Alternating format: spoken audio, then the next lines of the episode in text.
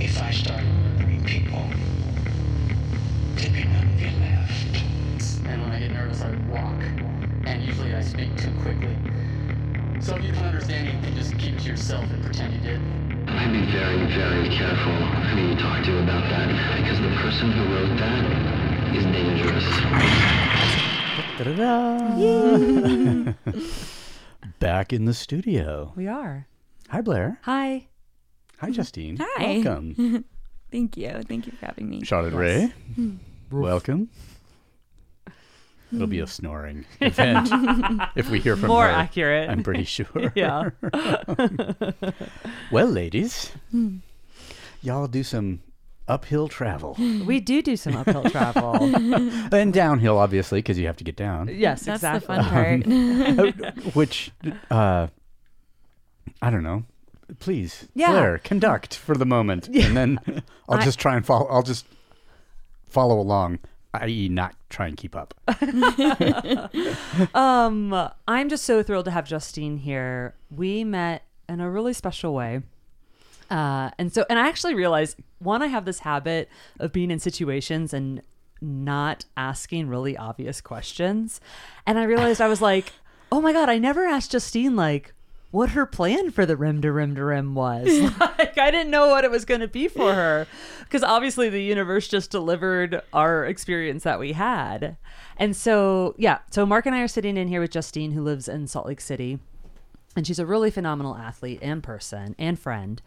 And we met at random, obviously not random at all, um, in the valley of the Grand Canyon. And I had decided to go down with two girlfriends, uh, Heidi and Shelby, who had made this a big goal. And they invited me, and so I got to tag along. And so we were running, and I don't, we must have, we started on the south side, right? Yeah, okay. Yeah, I think you started at South Kaibab and I started at Bright Angel. Okay, perfect. Yes. I'm never the logistics person, so I'm always like, I don't know, we started somewhere on a trail. um and so Heidi, Shelby and I um did that descent on that trail that Justine just told us. Kaibab. Kaibab. And that was an incredibly beautiful experience. It was a really um, beautiful trail, uh, lots of different colors. It's like March ish or April. April, yeah. April. end It was April, isn't it? Yeah. April 2021. Uh, and we were crossing the valley.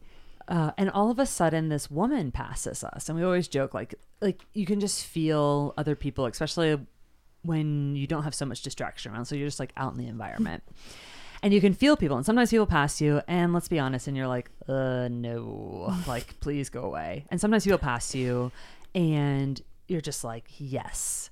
And so Justine passed us, and we were just gave like casual cheers, yay, hi. And Heidi and I both put our hands over our hearts, and we were like, "Oh my god!" Uh, So cool. yeah, and I think that you stopped. I don't know, hundred meters later, like not far at all. And uh, Justine was like, "What are you guys up to?" We're like, "We're doing the rim to rim to rim," and she's like, "Me too. Want to run together?" and we were like, "Yeah." And at that point, I don't know how many miles we were in, um, but we I think it was, I was about 17. Okay, and yeah. I think the Kaibab trail's a little bit shorter, so you guys were probably around like 14, 15. Yep, totally. And you were the first people that I had seen like the whole time. Those first 17 miles were super lonely. And so it was like just me and my music. And yeah, completely. Did, and that Kaibab Trail, is it also kind of like a stairway down? Well, I haven't, I haven't done that one. Okay. Yet. Um, just Bright Angel, which is a little bit more mellow, but Okay. Kaibab was a lot of stairs. yeah. Okay, I, fl- I, I flip flopped. Yep. Sorry. Yep. I should That's pay okay. attention.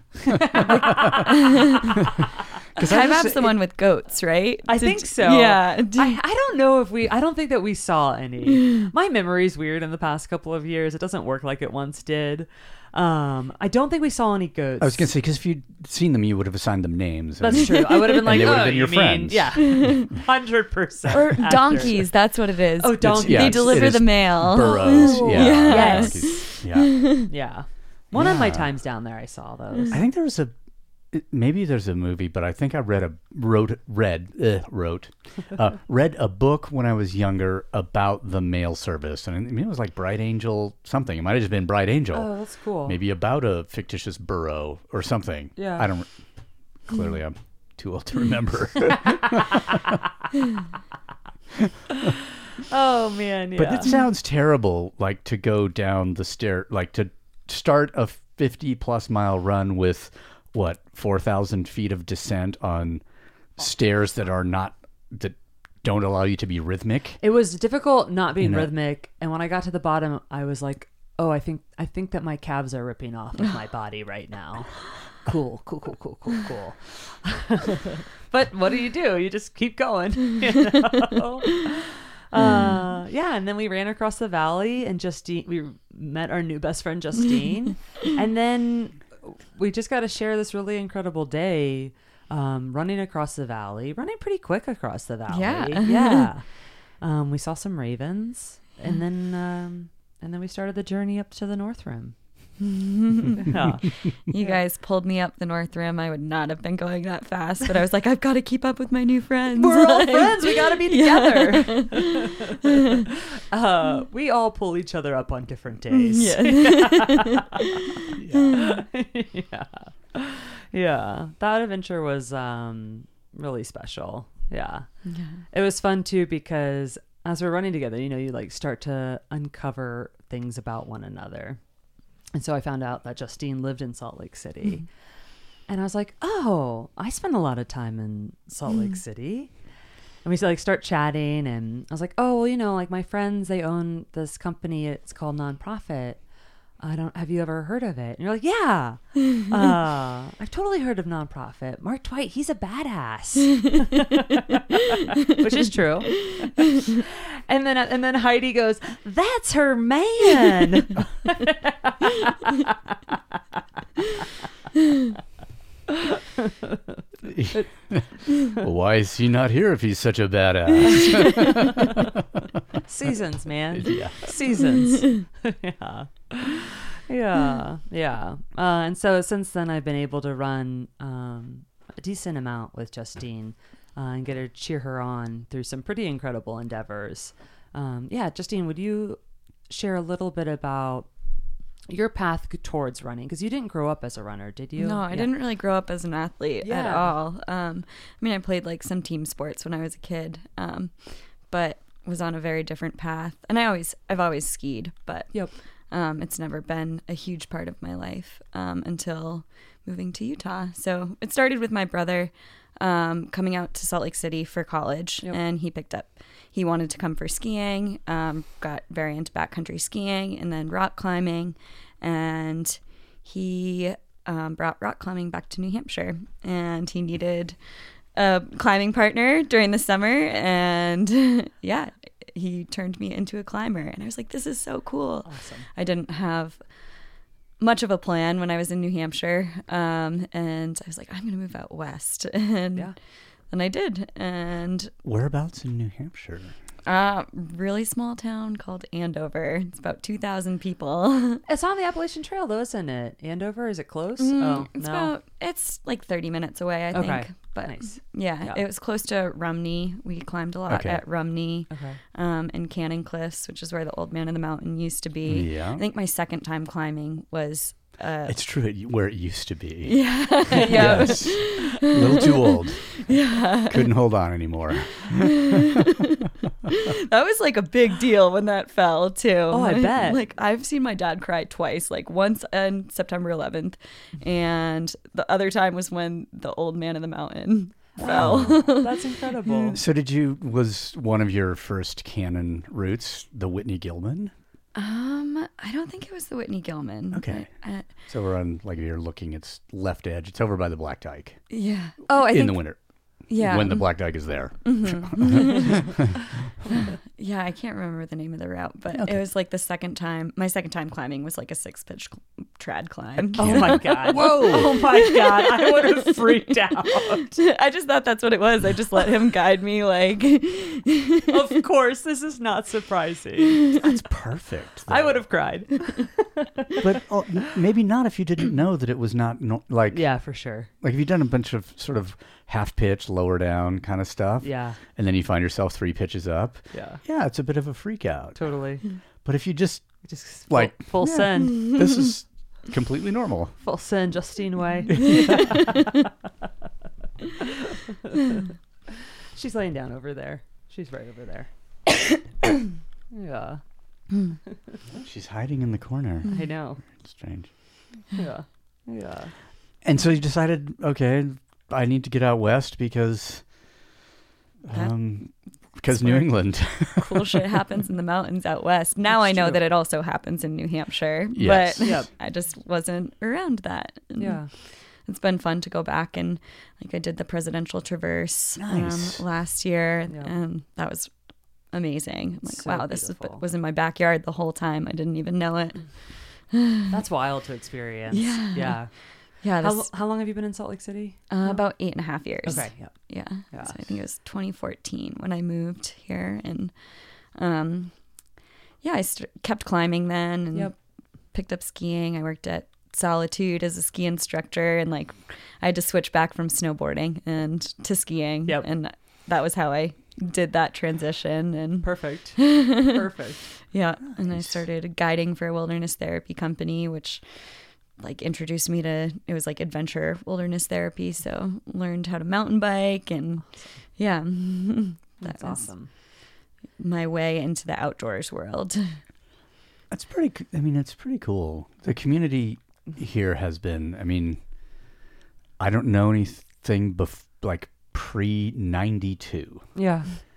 um, but it's always been, uh, you know, sort of aimed towards the Wasatch in some way, or uh, or outdoors, or the desert, you know, and really supportive. And a lot of people were able to like find a way to make a living, you know, in or around the outdoors here, which um, maybe it's still possible if you want to work a customer service job at Backcountry, answering the, answering the phones. Yeah. I don't know. yeah. You know, it has been a really incredible experience to, you know, just explore my same four trails that I do around here. um, but everyone outside is like, is, um, very conscientious. Everyone that I've run into has been like really supportive and encouraging out on the trails. And there's more people out on the trails uh, here than in Montana just because there's more people. Uh, but And more accessible. and more accessible. And uh, I haven't had one negative interaction. Uh, it seems to be a community that uh, loves and appreciates it, and and not just for self, but for others to experience it as well. Yeah, Yeah, I think yeah. it's a great place to be. I don't. I love it here. It's awesome. Um, so then you started to hike around and explore the mountains here. Yeah. Yeah. So my first year that I moved here, I was like, I didn't know anybody. I didn't want to just tag along with my brother's friends, and they were all pretty well established here, and I had a lot to learn still. So I just started exploring the 11ers, um, and I was like, Three less than they have in Colorado. or whatever. Yeah. but yeah, I looked up. I was like, I want to go to every summit that I can see from the valley, and so I made that like the goal the first summer that I moved here, and Yep. that's how I started exploring. And That's Nice. awesome. yeah, We were chatting beforehand, uh, and and help me with pronunciation if I get it wrong. But Justine and I did Timpanogos. yeah, Yes, nailed it. Um, this summer, which was just uh, such a beautiful mountain and, and such a fun run. Uh, but she was telling me, you know, when she was first exploring around here, she used to just hike up the mountains and then run down. And she didn't. She just thought of herself as a hiker who enjoyed to run hmm. down. And then we were both like, yeah, and that's trail running. Yeah, It's I- true because there's not a lot of you know. You go up the west side of Grandeur. There's not a There's ton not of a ton running. of running on that. Yeah. There's a lot of power hiking on that. Yeah. Yeah, I mean that now I know that it was I was runner I was a runner then, but Yeah. Just didn't know it. yes. Yeah. Yeah. It's funny when we start identifying ourselves by certain I know. I don't know what you say a moniker, then it they all have some weird baggage that comes with it. Like if I'm a runner, I gotta my outfit has to look like this, or I need to run at this pace, or some like Oh, I love that you said that. For a really long time I didn't run with a watch because I just like I don't want to bring this whole dynamic with mm. me. Like I just want to go out there and enjoy the day. And then as I was running more, I ended up running by myself a lot and I wanted to find ways of like sharing it or just changing the experience or I was ready to bring the watch back into my mm. life. And so like Mark and I went out well, and plus I was like always asking Mark what his times for up mountains. You know, I'd be like, well, "What's your time up Mount Aire? What's your time up Grandeur?" Like, I'm going for it, man. it just dep- it just depends. See now now the Mount Aire thing it starts At a different spot. on the BSL. Yep. As opposed to it used to be when your foot leaves the pavement. yep. That was our thing. So Yeah. But it was still but- like that was like so helpful for me to have like but that's a Strava problem. That's a Strava problem. okay, so I joined Strava the end of May. I couldn't. Younger Blair couldn't have handled it. This Blair loves it. Granted, I have like seven friends on there, which is perfect for me. So I probably won't accept. Sorry. but it was so helpful because I was doing so much running and training by myself. It felt like a way of sharing my runs with like friends that I care about. And honestly, and seeing like what Justine is doing has been like so encouraging. And I don't feel as alone in the process of like spending so many hours out there. So it's just mm. like this, like, it's a really great thing in my life right now. But when I, Mark and I went shopping and I like went to go buy this watch, and I remember my first run, I like looked down at it as I'm like running up, and I was like looking at the pace, and I was like, "Fuck, I wish I was faster right now." And I was like, "No, no, no, no, no! Do not bring that here." You Not the feedback This that is- we're looking for. I'm like, I am not living my life this way any longer. And so I decided I was like, okay, like it takes time to run in the mountains. It takes a and, and to see people that dedicate that time is helpful.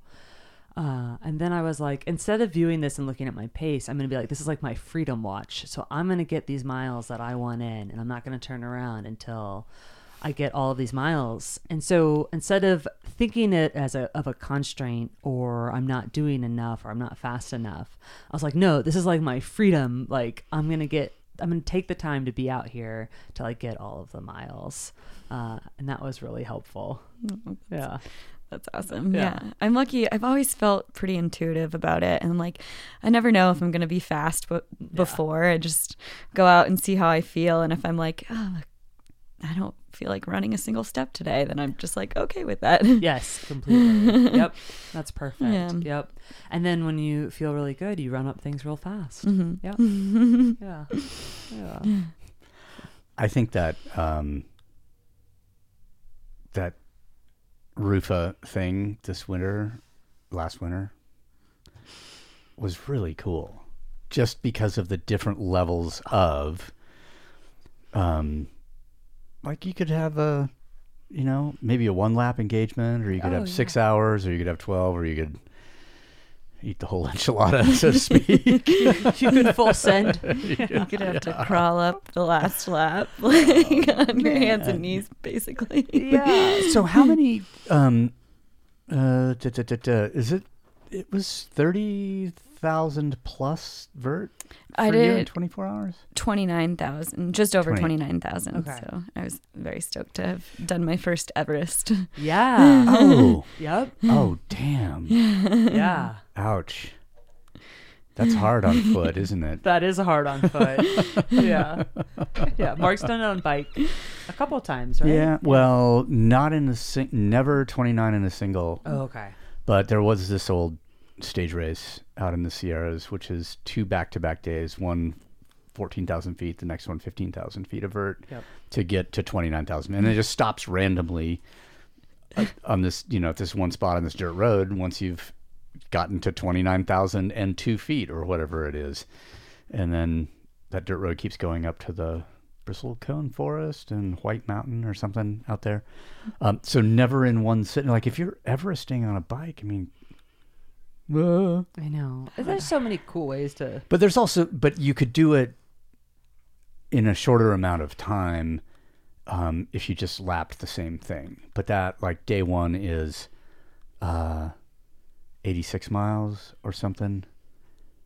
Or maybe it's, maybe that's the one that's over 100. And it's, so you have to ride all this horizontal distance too, Right. In order to get the vert, Right. and then the day day, day two, it's sh- I think it's shorter. I think it's the second day is shorter mileage, but you know, ends up being a hundred and uh, 90 miles in two days or something. Anyway, whatever. Um, would you tell us a little bit about RUFA? I just before I knew what RUFA was, I would just hear Mark's stories about like when he would go out into the mountains and, and uh, there was a couple seasons where Mark was doing a lot of stuff at night.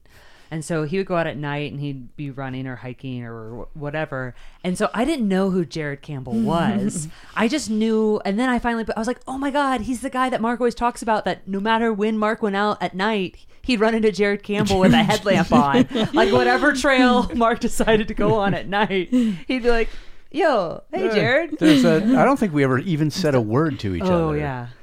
I'd always be checking out his footwear, you know, what's kind of gator situation he's got going. you Yeah. know, but why the fuck is he out here at night? I know why. I like I was in the middle of this uh, some autoimmune and liver issue, and I couldn't be in the sun, so I had to either ride or hike or whatever at night. And I'm like, I know why I'm out here. This is silly. this guy, and he's always here. And is this in the winter too? Uh huh. Yeah. So yeah, gen- yeah, it was over that the course of the winter of uh 2013 2014 when that when I was mostly going out at night. I would go ski touring at night sometimes and like there's a headlamp, it's probably him. There's my friend I didn't know I had. Going really fast, probably too. Oh, generally. Yeah. Yeah, so RUFA was um, is an event running up for air started by Jared Campbell, who's just like local crusher in the Wasatch, um, and yeah, it's to raise money for uh, let's see, Heal Utah and uh, Clean Energy, Utah Clean Energy. Um, and you can sign up for either a six hour, 12 hour, or 24 hour slot, and you're just lapping Grandeur. And that's the one that's in Salt Lake. I think there's like six or seven other events now um, all over the country. Yeah. And I think there might even be some outside of the country now, too. Oh, that's awesome. Um, yeah, uh, UC has many summits. You have to do like the full lap in that given time that you can do. And I first, um, my company, the company that I was working for, signed up for a relay team. So there were four of us, um, and they asked me to do it. I wasn't at that time I wasn't really a trail runner. I'd like run in the morning before work, like just Yeah. on the dirt roads and roads.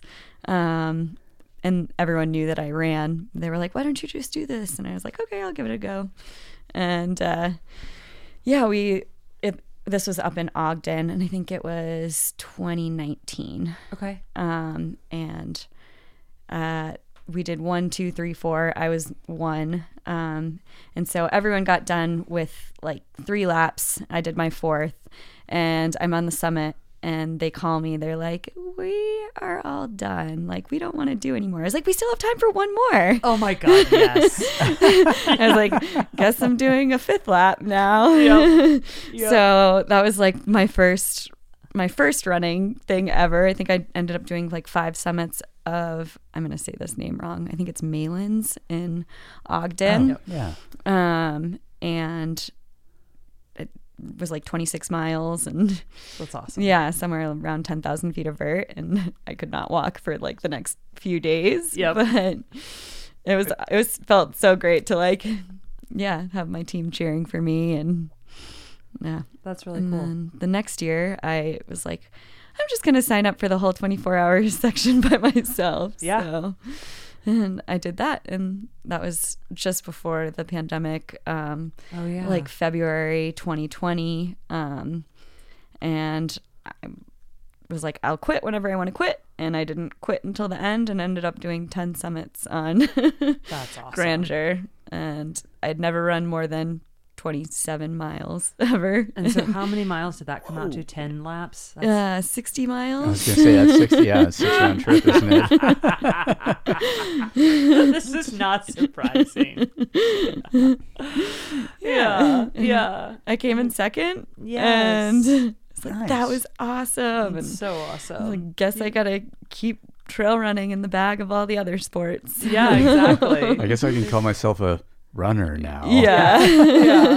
yeah. And then, but then also it's February, and then in, by the time March rolled around, you're like, man, I might not ever be able to do that again. yeah. Oh yeah, because then It's- COVID. Mhm. Yep, completely. Which I read this thing, like I stumbled on an article last night, um, and I was looking around for stuff down in the swell, um, you know, locations to go to, and uh, and one of the articles that was somewhere like mid, maybe early on, maybe it's April or something in 2020, and they were talking about like shutting down certain trails in you know in the backcountry because people might be inadvertently spreading this virus. You know, I'm like it's probably the safest. I mean, a no one goes to the swell in the first place, or you know back then until everyone started going there in 2020 after it reopened.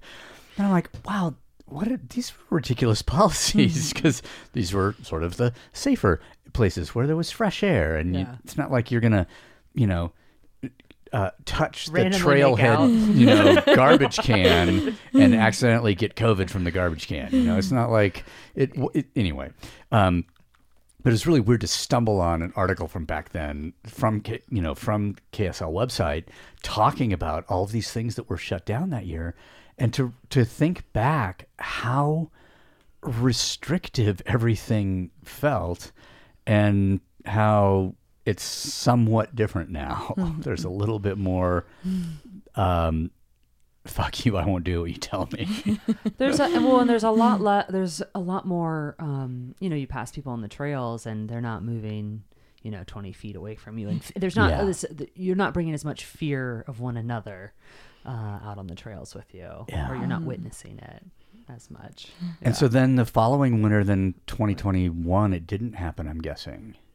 No, no Yep. running up for air that year. Okay. And they didn't really make an announcement, so I kind of trained for it and then hoped that it would happen. And then I realized in January it wasn't. did, did you do 60 miles on your own? I didn't. No. I, I wouldn't have been surprised though. if you did. yeah. yeah, not that year. yeah. And then the next year we got to see you at the roof, uh, which is just an incredible experience. Yeah. Yeah. So that was that's this year. What's this year? Twenty two. Yeah. Yep. Yeah. Yeah. Pretty awesome way to start just like the most amazing year that I've had. Um and yeah, did 11 laps this time. Yeah. Which is about 67 miles and yeah 29,000 feet of vert. so good. It was so incredible. Which means also 29,000 feet of descent. which, Yes. which is the harder part on, on the body. Oh my Yeah. God. Yeah. That's where I really excel though. I love the descent. I know. It was so cool. You know, we ran together Friday morning, and it's Justine and uh this group of guys, and uh, it's so we like get And to four the top, dogs. and four dogs, yeah. and we get to the top, and they're like, "We're we're gonna let Justine lead us down." Yeah. Yep. It was cool. So I did the 12 hour RUFA this year because Justine was doing it and had told me about it. Uh, and I was excited to have something for the month of January to like help get me out in the mountains and stay out there for a while. And it was so cool because my first lap, I got to see you, and you had already been out there for 12 hours. uh, and moving so well, and it's um, it's like a- almost a six mile round trip, Mm-hmm. or it's a Yeah, six mile it's- basically. Yeah. And so I got to see Justine there. And then throughout the rest of her 24 hour effort and my 12 hour effort, I got to, we got to pass each other on the trail. And Justine is an incredibly encouraging person. And one of the mm-hmm. things I really value, what I, how I see you in the mountains is you're so encouraging to other people and you want other people to feel welcome or you want to share things that you're working towards in the hopes that other people will either work towards the same thing or their own unique thing and it's just this really incredible spirit and uh, and you and you don't want people to have a bad day. You want everyone to have their best day, and you want to have your best day too. And I love that because I think uh, in sport occasionally uh, people can want people to have bad days so that they have better days. And so um, that energy that you bring is so palpable and so felt. And so and and so Justine has this like warm, welcoming incredibly encouraging spirit. And then you get to watch her like go up a mountain and she's so determined. It's like such this incredible thing to get to watch. I mean if you're gonna watch somebody for 24 hours go up and down the same mountain on the same trail and to cover 67 miles in winter uh, it was a really special experience for mark and i both. You know i was out there and i got to see you out on the trail but he would see you come in um, to the base station uh, and then see you trek out again. And and and the body gets beat up in those types of efforts and your body started to get beat up during that effort. And but still that resilience to just keep going uh, as you talk about even before having had experience uh, and then with a little bit of experience it's like oh yeah this is this is just how it is yeah, I think people are much more capable like than they think they are and I feel like I encouraged a lot of people to sign up because I was like, you can do it too. Like, I can do it. You can do it. yes completely and I was like, everyone's got to have a good day because I convinced everyone this was a great idea. I mean, it, and although it didn't, it sounded like conditions on the at certain parts on the trail were not exactly ideal. no. the fin. the, the fin, exactly. But um, but it was like perfect fucking weather Mm-hmm. oh yeah and pretty and not super cold through the night. I'm guessing. Um, it's so cool to to to be around people who are encouraging, which you know, eventually when I got into organized competition later in life, racing my bike or doing some ski mountaineering racing, more on the bike, um, there was always this, you know, uh, um, in the peloton, there's always this feeling of of like, yeah, fuck that guy, or you know, I'm I. I, I'm insecure enough that I hope you have a bad day so that I can have a good day. Or I'm going to say some shit, or I'm going to behave in a certain way because I don't believe in myself enough. And all it takes is some, you know, some other competitor come up and go, man, you're working really fucking hard, or you're doing this, or just like a little positive word. And it's always, um, it's always the most keep capable people who are the most positive towards others. oh yeah And because there's no, like, I'm secure in what I'm doing. yeah So there's no threat. There's no need for me to be perceived in a certain way. I'm just out here doing the best I can against me, for me, with me, and um, that's seemed like with RUFA was generally the attitude, like super positive.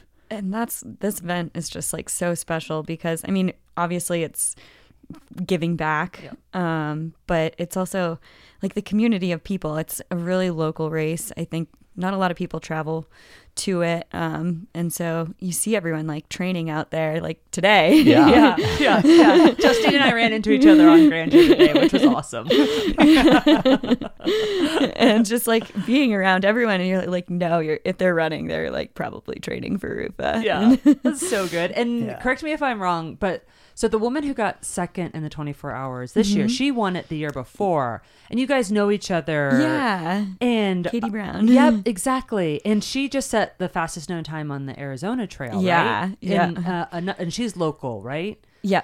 And so it was just like, and this is just like names of what we've been talking about, or names of people of what we've been talking about, just to see that support um, back and forth between everyone, but between you two. Like, are you like, are you doing another lap? Are you doing like, how are you doing? Um, and that encouragement back and forth is really special. To Yeah, get to witness. absolutely. Yeah. Someone just tried to take her FKT and they weren't ultimately weren't successful, but she's like cheering them on Of the course. whole time. It's just I feel like that's how the running community is.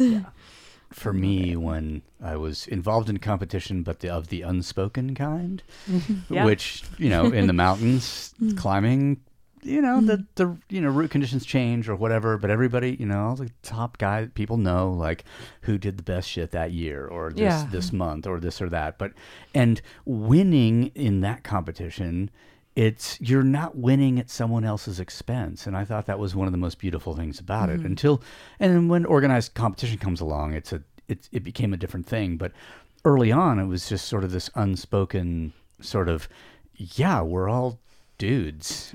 we're all doing this thing and we are all, you know, a trying to be our best, but also trying to be better than, but not, you know, somebody goes and shaves, you know, 15 minutes an hour or whatever off the north face of Lake Court or whatever, or or you know soloed it and then skied down the you know the northeast face or something like that. And it's like fuck, that's badass. That's that's possible. Yeah. Whoa, that's possible. And that was the kind of the cool part about the unspoken competition is that yeah, there's always going to be top dogs, and that might be measured by you know you know how much money that guy's making from his sponsors, but it could also be the, you know the best routes, the best um, uh, the, the best pers- uh, writing that comes afterwards or whatever. But everyone was pushing themselves so hard that they dragged everybody else up, as opposed to you know pushing themselves so hard that they put other people down. Oh yeah, and I think that's yeah, when we're exploring human capability or potential, wouldn't you want to like see someone express their total potential so you could one see what's possible or two and maybe they your- unlock yours. Exactly. yes, completely. Yeah. Th- that was a besides like getting to participate in the event itself, getting to witness that was really special. Yeah. It's kind of cool that I can't remember. I I don't know names in the community, but um, maybe, maybe he was doing a twelve-hour. Uh, kid showed up, you know, running shorts, arm sleeves, kind of tank, you know, arm sleeves, tank top, so shoulders were exposed, and he was fucking moving. Oh, he Out. moved. Pit vipers. What was that? What, pit vipers. Yes. Yep, Yeah. Grant. Yeah. Yes. yeah, That- that- he- yeah. He's like turned up. I'm like, whoa. okay, I guess it's not winter. yeah. yeah. yeah. Yeah, he moved. hmm Yeah. Yeah. he crushed it. Yeah. Set a new course record for the six hour. Oh, that's awesome. Yeah. Okay. Yep. Um, the other thing that we wanted to talk about with you, Justine, uh, was how and why you picked your hundred mile effort this year. yeah. Yeah. Um, so last year I had run my first 100K, um, Tushar's 100K. And I had said, like, if I finish with a smile on my face, I want to attempt Millwood um, like 100, which is another Jared Campbell um, creation. Uh, it's 100 miles through Mill Creek, Big Cottonwood, and Little Cottonwood. Um, mostly on trails that I've run. There are definitely some sections of bushwhacking and um, other tricky pieces. That's like when I would like show Strava to Mark. I'd be like, "Where's Justine? What is she doing?" Like, oh, it's real bad right there. Right now. She's not running, I don't think. There's a lot of not running. but and then I the day that I was like, okay, I'm gonna do it this year. I'm gonna try to do it. I broke my collarbone. So That's right. I had to put that one aside. Um, How did you? Is it a mountain bike incident? no, I biked into a parked car. I understand. I get this. Oh my god, do you know how many walls Mark has seen me walk into?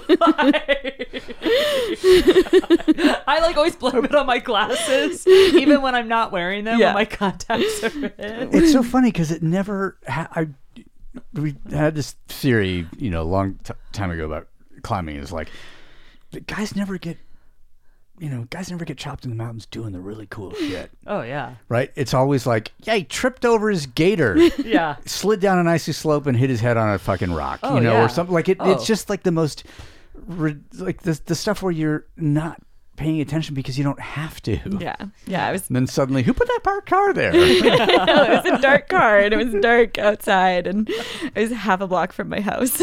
Of course, this is how these things happen. Yep.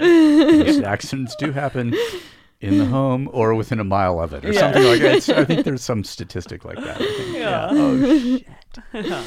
but yeah, de- definitely didn't do it that year. Um, but I had volunteered at Wasatch 100 doing an aid station, and I was like, oh, this looks really cool too. Like maybe I'll try that. And so I signed up for the lottery, um, and ended up getting drawn for or picked like the third from la- last person picked. Um, and my friends had sent out a um, save the date for their wedding for the same day, like that day. So I was like, could I do both? Could I run 100 miles and then go to a wedding? And then go to and, like run to the wedding. Hi, Yeah. I'm here. Where's the snacks? That's so good. and I like battled with that For a while, right? yeah, I couldn't decide if I was going to try and do that. Yeah. And ultimately, I decided, like, I don't, I don't, even if I could go to a wedding after, like, I don't want to take away from their special day. Yep. Um, yeah, about them, not about me. So, And they're gonna get married once, and the Wasatch 100 will Yeah. maybe always be available. Yeah. you Yeah, know. yeah. So I kind of shifted my sights towards um, Millwood and started practicing the sections that I hadn't done. Yep. Um, and started putting together like plans of times and Would you have done for if you had decided to do the Wasatch 100? Would you have done the same kind of prep, like like test run some sections you hadn't run? for the Wasatch 100. Yeah. Um, probably not. I don't know. I'm very Okay. just like go do it and see how it goes. You know, for Yeah. most things. But with Millwood, you can't really because you. I need to like Because you have to navigate. you have to navigate you have to tell your people like when they need to be there and you know having a plan kind of gave them time frames for when to meet me Yep. with And- the aid station stuff and And so, and for the Millwood, this isn't an organized event. This is uh, a course that Jared put together, and then individuals just decide to take it on Yeah. do it on their own um, with their crew. Uh, but it can happen anytime. Yeah. Yeah. yeah Yeah. but uh, yeah i love that style of it too like i did the whirl which is another jared campbell one a couple years ago and yeah being able to like do it the way you want to do it is nice you know Uh, for millwood i was able to have like pacers every step of the way which Yep. was awesome like I, I kind of wonder: is the whirl a Jared Campbell thing? hmm I'm like, yeah I'm like she'll know. yeah, he created that too. I can because I mean, I mean, I'm not. d- d- I'm. Just, 'cause I don't know where it came from. I know that Andrew McLean had tried it in the winter before uh, Vince and I tried it, Yeah. and Vince and I tried it in. I feel like it was 2002, Yeah. or it might have been 2001. I'd have to go back. It was the year that I wasn't going to Alaska and I'd quit climbing and needed something. Yeah, completely. and eh, but we also cheated How so? because well we didn't go up because now it starts you go up Ferguson Mm-hmm. and we got uh we went up Broads to the top of the Twins and then started on the ridge. Yeah. but it was also win- well winter quote unquote but it was May. And it was a super fucking cold snap that happened. And I'd been like looking at this thing so I think I'd heard about it from Andrew but maybe anyway. And then um and I was like fuck this cold snap's gonna happen. Vince and and I called him and he drove over from Colorado. Yeah. To try and we got to the we got all the way to the top of snowbird but um we had one cache um our, my friend jared holferty and and uh nephew at that time dylan um i guess nephew-in-law anyway had skied a gallon of water and dry socks up to uh pole line pass and we so we got all the way there and then it warmed up super fast and it was like really sloppy horrible fucking snow like no glide on the skins no nothing it was just terrible. And then over the top of the devils we got to the top of snowbird and realized like we can't fucking make we can't do it. Yeah. um for whatever reason but that was still like 15 18 miles in and 15,000 feet of vert or something. And and so we bailed skied down the frozen corduroy and then um and then I went back um, like 3 weeks later and did the snowbird out bells which was also but our version didn't go over the top of Lone Peak because we didn't know because we were like trying to figure out like, oh, how do we do the thing?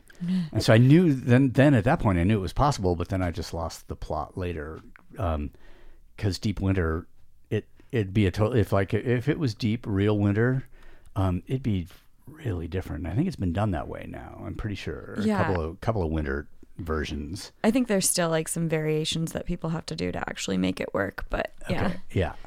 not yeah, stick to the ridge the whole time. Oh, the which we got forced down from.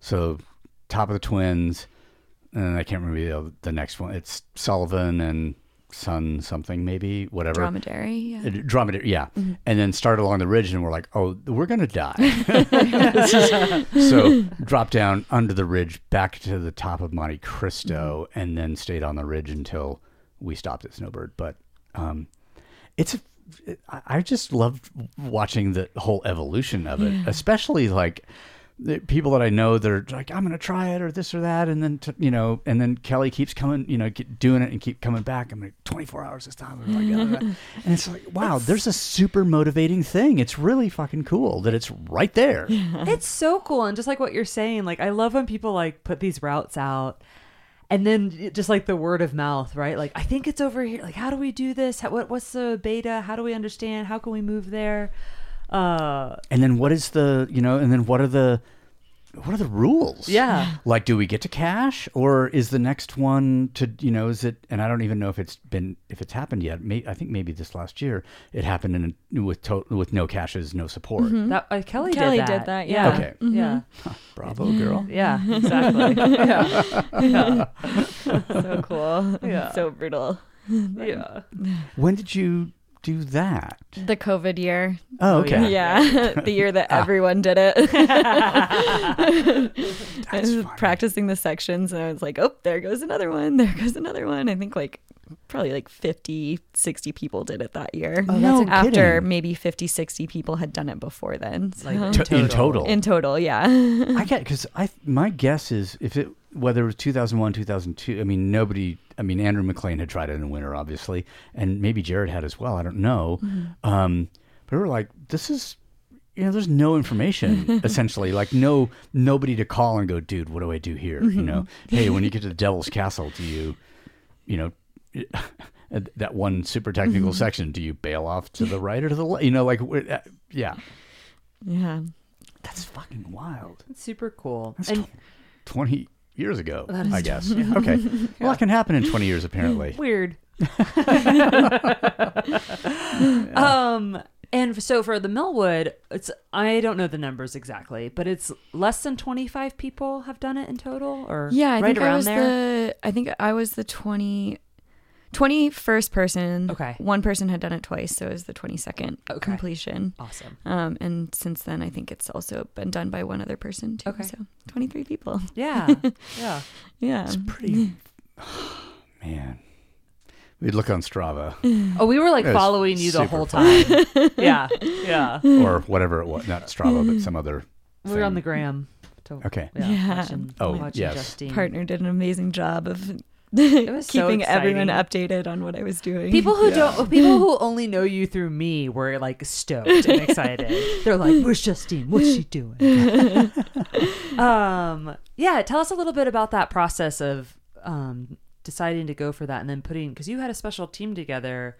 Um, is you had a all women pacers? yeah, correct? yeah, that was really special. And I didn't plan it that way before.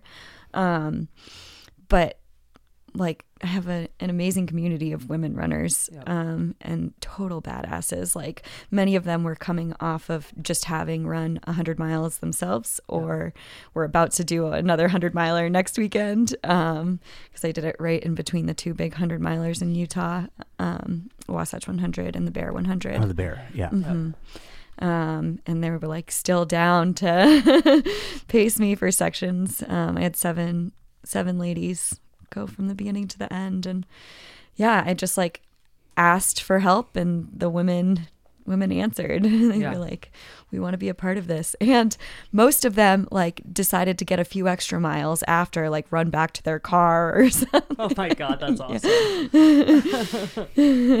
yeah, there's some pretty amazing ladies here. Getting a little emotional. Good. Yay. Good. Because it's having support like that It's huge. for things, it's really fucking, it's, if it's a big enough thing, um, you do need help. Mm-hmm. Yeah. And then the people you choose to ask for help also then become part of it. Mm-hmm. And Oh, it's a really special thing. You ask for help, and people are like, "Yeah," and you're like, Wait, "Oh, what? What? You you love and care about me and want to do this with me? Awesome." It's funny, like the um, famous French alpine climber Patrick Gabarrou had done a traverse of the Mont Blanc Massif um, on his own. Named it. It was called Ballade pour Heidi, which is his daughter's name. And uh, I was like, I'm gonna try that, but you know, but more Yeah. and or to do something different and to have to start out and do the first two faces because you know you climb a north face you descend a south face you end up at the bottom of another fort, north face in the alps. Climb that one go down. How, and, and i was just like well i'm just going to try and do it completely you know no motor no, no like n- not riding my bike up to the trailhead. That was in the future. That was a future idea. Yeah. but um, to just try and go with no help except for someone to like I, I can't carry everything Yep. so i'm gonna need some you know i'm gonna need food at some point and um, so trevor and tanya petersen who were in chamonix and trevor's like uh, an incredible or um, in- incredible extreme skier, very influential in the extreme ski, ski community over the years. Um, he and his wife Tanya skied up to the Couvercle hut and met me, and they fucking brought food and they brought a bottle of wine and um, and just that connection. And we had like a short overnight there, shared time, energy, fellowship, and then I went on my way the next day, and you know, then they ski, and they ski down, and that was kind of that was like the last thing I ever did with Trevor before he got killed, and so those moments shared, they will be with us, you know, forever. Oh yeah. That someone asks for help, someone says yes. A, I think we're blown away as people in the first place, like, oh, someone will help me. Yeah. Someone's into this. Someone knows and cares about me. And- that's and a huge thing. And they give a part of themselves to to the effort. oh yeah. Yeah. We, uh, we talk about like capacity or potential. And and I agree exactly what Justine said at the beginning. Like we have there's so much more within us than than we realize at certain points in our life. And then when somebody's in our corner, uh, and they believe in us as well, and they'll help uh, cover those miles or help take care of us as we cover those miles, we can just go even further. Yeah. Yeah. Yeah, it was pretty spectacular. I thought I would just try and ask a little bit from a lot of people. And then once they become invested, it's like, holy crap, I had like 15 people on the side of the road in Big Cottonwood at mile like 80. Um, Luke Nelson texted me and he's like, Where's Justine? Like, I just landed in Salt Lake City. I gotta, like, I'm driving home. I gotta go see my family. But if she's close to being done, I'll go see her. And so it's like all these other people, you know, are like, uh, they find out you're doing this effort and this thing, and they're like, Yeah, we want to be there. Oh, yeah. Yeah. That's amazing. I had no clue that they were going to do this, but at the end of it, they set up like there's like a disco ball and they had like to- toilet paper, like as like the finish line you run through. yes. it was amazing. And people came out at 1.30 in the morning. Like, Yep. it was super special. Very, very amazing. That's incredible. So tell me, so how much vert is in Millwood? It's a, Uh, it's a decent. yeah, Yeah. 36,000 Yeah. was what I ended with. Yep. Yeah, I thought it was going to be a little more actually. So Yep. that was good. Which is quite a bit. So Wasatch 100 is 27,000? I think like 24,000. 24,000. hmm Yeah, so you- thirty-six thousand is a pretty impressive amount of vert in any distance, but in hundred miles. Man. That's yeah. It's a really remarkable community. I mean, it's a remarkable community of, let's just say, you know, ultra, and air quotes, um, runners. Um, and I think part of that is the, um, you do anything for that long, your true character comes out. The the the that uh, you can't delude yourself anymore. You can't pretend to be anything other than you are, and and then once you've gotten to that point where you have a super accurate look in the mirror after a hundred miles and however many thousand you know vertical feet, um, you start to be able to see others as well, and and, and understand what they are experiencing Oh yeah. That it's not like I want to have done it. They're all saying I want to do it. I want to do it. I want to be in it. I am in it. Let me help you and, in it. and then let me help you in it because I also understand what you're, exp- you know, what you're experiencing Mm-hmm. because I have experienced something similar. And if you keep, if you're part of this group of people who keep going back to that well, Yeah. it's it's never, no one's chest thumping afterwards. You know, everyone's just like, what can I, you know, if you're the person who has just done the thing and you're f- broken down physically and psychologically, and you're surrounded by people who are asking what they can do to help, um, you know, which which sort of uh, flavor of Epsom salt can I go to the store and get you for the many baths you're going to take in the next day? Like these oh things like that, oh. you know, because because we've been there and we've all had our souls stripped.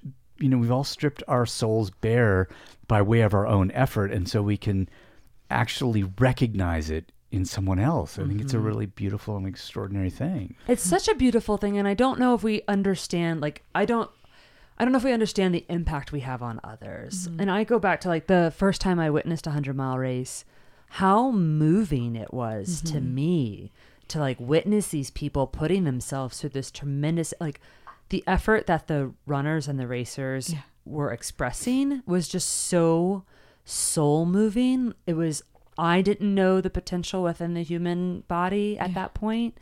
And then exactly what Mark is talking about to watch them come into the aid stations and watch the care and love of their families and their friends look after them is like one of the most beautiful human expressions to be able to witness. And and you know, sport can get well, I don't even want to go on this. Like sport can be taken into selfish realms, but then when you see it expressed as as um, humans moving and discovering and pushing themselves, and then you watch the love and care between these different people that are helping them on this journey, it's such a uniting and connector and such a beautiful relationship that's happening. Um, it's really impactful. And I mean, we didn't, I was bummed. It was like, we never know where we're going to be, if we're going to be in Montana or Utah. And like, we just left a couple of like, a, the week before, I probably had a shoot or something. And I was like, oh man, we're not going to be there when Justine does this. Um, so you prepped the course, you ran parts that you hadn't run before and, and connected them ahead of time. Yeah. Yeah. What was some other prep or what was some other prep or how did you set yourself up for best success? Um, just like figuring out how long sections would take me was the best way to help my crew figure out where I was going to be. Yep. And luckily, I was like pretty spot on with all my times. I was like running maybe 45 minutes to an hour ahead for most of it. Yep. Um, and that was easy for them to get to. Just, yeah, the practicing of the sections was like huge because there was one point there, the one of the hardest sections is going over Kessler Peak. Okay. Um, yeah. And there is a hiking trail up there, but this route does not take the hiking trail. I mean, It- why would it? yeah. Jared. Thank Jared. you, Jared.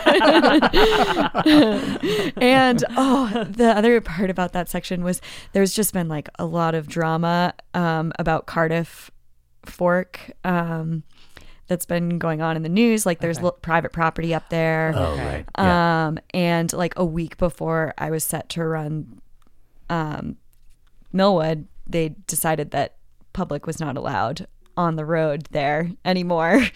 like the, at, the, at the bottom of Kessler's. yeah, so you Or- come from Pole Line Pass down Cardiff, Yeah. in Upper Cardiff, and then go up Kessler from the side. Okay, so it's it's higher up. It's higher up, yeah. The, the private property is okay. And so and so they just basically said there's no public easement across our private land anymore. A week before you're gonna do it. Yeah. And so I was like, oh God, I emailed Jared. I was like, what do I do? Do I, um, is there a different section How that do I, can know where do? the perimeter, Like, i- i- you know, of this? Yeah. and those, the, there are signs posted everywhere, like every tree Yeah. going up there that says private property, no trespassing, private property, no trespassing. And we're like, when I'm scoping out this section, like my friend who was with me was like, I am terrified right now. Totally. um, and it was kind of scary, but um, we made it up and over, and we're scooting on our butts through like sand that goes over cliffs. Like we're call it FaceTiming people that had done this section before. Like This is the section you're telling me about. yeah. Yeah. you Yeah. like have to go under this cliff band, but the ground below you is super steep and it's just like sand. And you're there's another cliff band below you. So you're like one if I slip or the ground moves under me, I am going off that cliff down there. Yep. Um Yep. and so we're like sliding our whole body across this. I, under- I, uh, I understand with the butt technique. I also sometimes call it the cooch scooch when I'm crabbing my way somewhere. I'm I'm intrigued by just in my own feeling by the by the private property issues. Yeah. A lot of because um, having spent a ton of time in Europe, and I mean most of my formative like I was either you know fully public land in the Cascades or places when I was starting to learn how to climb, and then ending up in Europe where you know there are there's basically a public easement or even right of way across private property if you're you know accessing certain mountains or trails or this or that. And and people don't necess- and, and that's a cultural history thing. Um and then to come back and part of the you know when i first came back from europe and and there it just and it never mattered. You'd come down off a you know descend off a, a route in the mountains that you'd never done before fuck up the descent end up in somebody's yard you know or pasture or whatever it's not a problem. You know you you step over a barbed wire fence to keep the livestock in there and it's not a thing. And I always wanted, and I believe in the the you know the the concept of private property and being able to do what you want on this property. Um, but but then you know me as the sort of anarchist mountaineer is also like, hey, if I walk across your land in upper you know Cardiff, yeah, you don't want like five hundred motherfuckers doing it, mm-hmm. right? Maybe ish. I don't know how it would would work, but in anyway, I came back from Europe, ended up spending some time in Colorado, where you cannot move and do anything without fucking trespassing. You know, without the like everything is confined into certain areas because of the hardcore nature of the dominion over private property, which um, I'm I'm a little bit conflicted about because yeah, I own it. And then there are other people who have permits to graze their cattle on public land who also believe that they own it. You know, that they own that public land because they got the permit to do the thing. And then they run more cattle than they're supposed to. And then they have problems with the BLM and blah, blah, blah. but um, this, this whole thing about like, no, I'm going to be one person going across this area that if I'm a responsible human being, adhering to sort of leave no trace, take only photographs, leave only footprints kind of a thing, whew, I think maybe we need to have a discussion about, you know, movement and freedom and property and privacy and all of those things that um, can accommodate I don't know, different intent, different use, different ideas.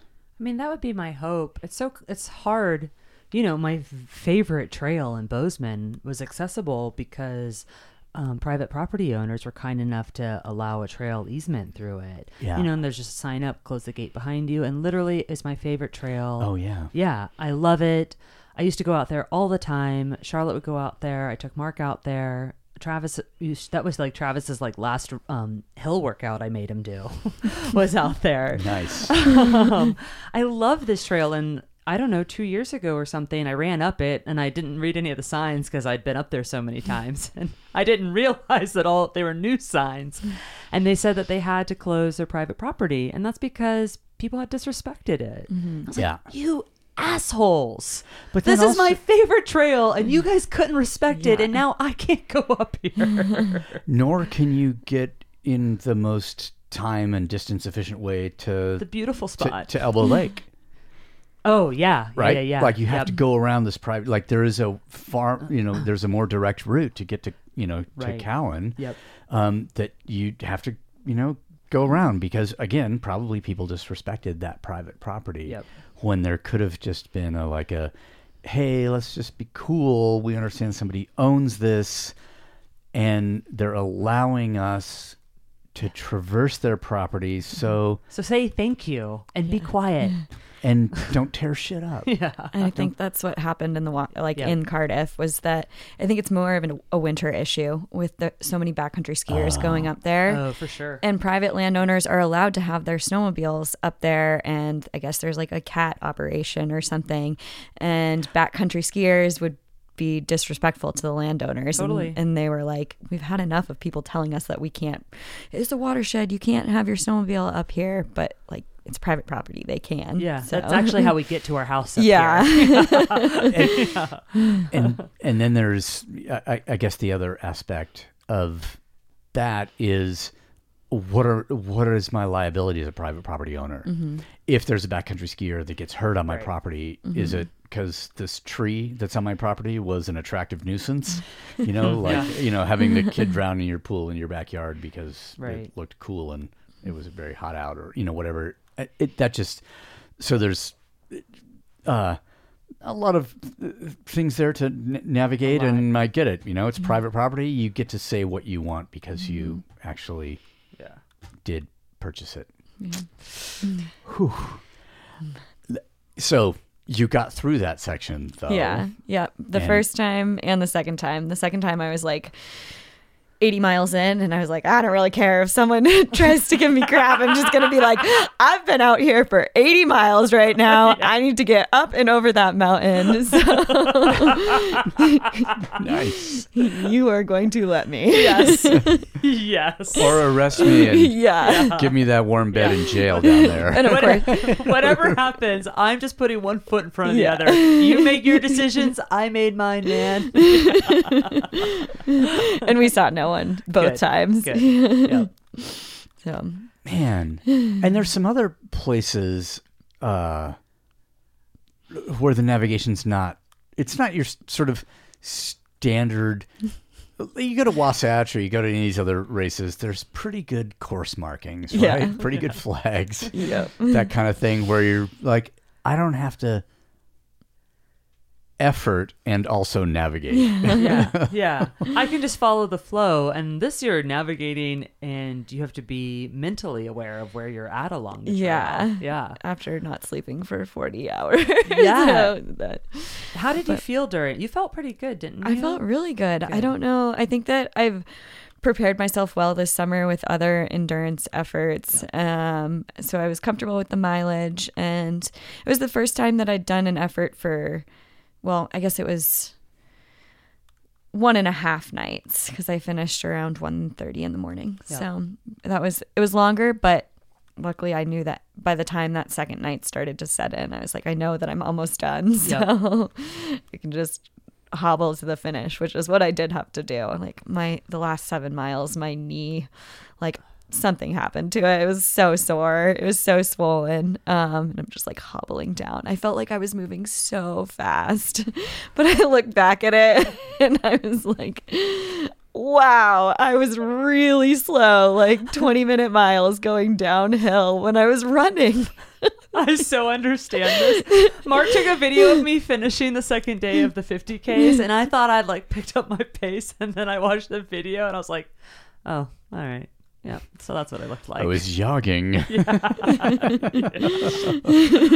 And there was one point, um, my pacer for that last section had to tell me, like, why don't you just try walking? Like, running's not working right now. like, am I really faster walking than running? She's like, yes. That's awesome. yeah. I mean, and sometimes it's the, it's the case. Yeah. Really, is Yeah. that you know you'll have a shorter stride when you're running to absorb the shock, and if you just slowed down, you could take Yep.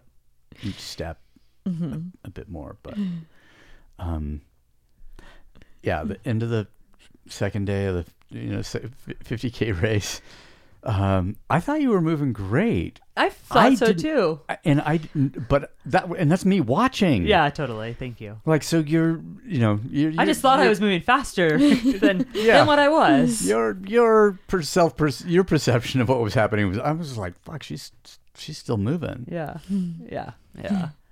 Yeah. Just want to be clear about that because Thank you. I appreciate that. Yes. Yeah. Yeah. Yeah. Um, but overall, pretty amazing. Yeah, I was able to keep food down the whole time, um, which I didn't. I don't. I hate goos and Oh, me too. running food, Yeah, but same. I was spent. Science diet. what I, we call it. I don't know. I spent two hundred dollars on Spring Energies. They're so good. They're and so they Stay down. Yeah. man, Yeah. four dollars a goo is very expensive. It's very expensive. Completely. but it was worth it. They stayed down and good. like ate meals at every of my one of my crew spots, like mac and cheese and potato soup and quesadillas. And, Did you say mac and cheese? Oh yeah, That's his favorite. Yes. I feed my 12 year old, my inner 12 year old. exactly. exactly. Let's be Exactly. real. I still eat like a twelve-year-old. we always joke. Like Mark makes these like chef amazing meals like every single day. They're absolutely incredible. And you know, once every four months he doesn't want to cook an evening. I'm like, I got it, man. and so I'll make a 12 year old's dinner, Yeah. you know. And one time I even did sriracha mayo Ooh. swirls on top of polenta. And I sent it to Aaron and Michael. they just died laughing that I was making Mark Twight polenta with sriracha mayo swirls. I was like, the presentation matters. exactly. How was it? It was tasty. nice. Oh, yeah. I Yeah. could, I, I, I mean, I'll eat Kraft macaroni. Sometimes Annie's, you know, because they say it's organic. Yeah. Oh yeah, You know, but he'll blue box it for sure. Oh, Yeah. blue and yellow. yeah. I don't even want to say the K R A F T name. I understand. Yeah. Yeah. I'm just like, yep, it's the blue and yellow. The other one, the white cheddar one, yeah, it's all bougie and shit. no. no, the cheese that's like so orange that you're like, oh, this Yes. has got. this This has more good. chemicals than Nutrition. yes, yeah, exactly. But, the still last, so good. the last macaroni and cheese I made was real tasty. It was the white. It was Annie's white cheddar. Oh yeah. But then I had cheese, cur- like the super spicy southern cheese curds that Aaron Oh, got Aaron for got you. me. Yeah. So you elevated it. I elevated, I improved it, uh, and then two leftover meatballs. Brilliant. Yeah, Brilliant. not as good as the meatballs last night. No, those were amazing. Yeah. Um. So real meals. yeah. Yeah. Yep. I love them. Which is a huge thing in an endurance event, is to figure out the food that you can eat and then also keep down. and keep it down. Yeah. Yeah. yeah, I was somehow able to. Um, I thought I'd be able to plan ahead, like I'm gonna want mac and cheese now, and You just don't. of course I wasn't. Yeah. But my partner Kelly was good enough that he had like everything ready for me to go. Like, you want mac and cheese? You want soup? You want whatever? That's great. Yeah. Because you can't. You. We think that we might be able to know what we'll want at certain points, but you, it's like such a like in Yeah. the moment. And you're either like, yes, I want that, or dear God, no, I do not want that right now. Yeah, Yeah. and I had a like a central command person Yeah. um Oh who's my God, yes. supposed to she was supposed to help out at one of the aid stations but she ended up getting covid she's like i am going to run all the communications for everyone Oh, and that's incredible.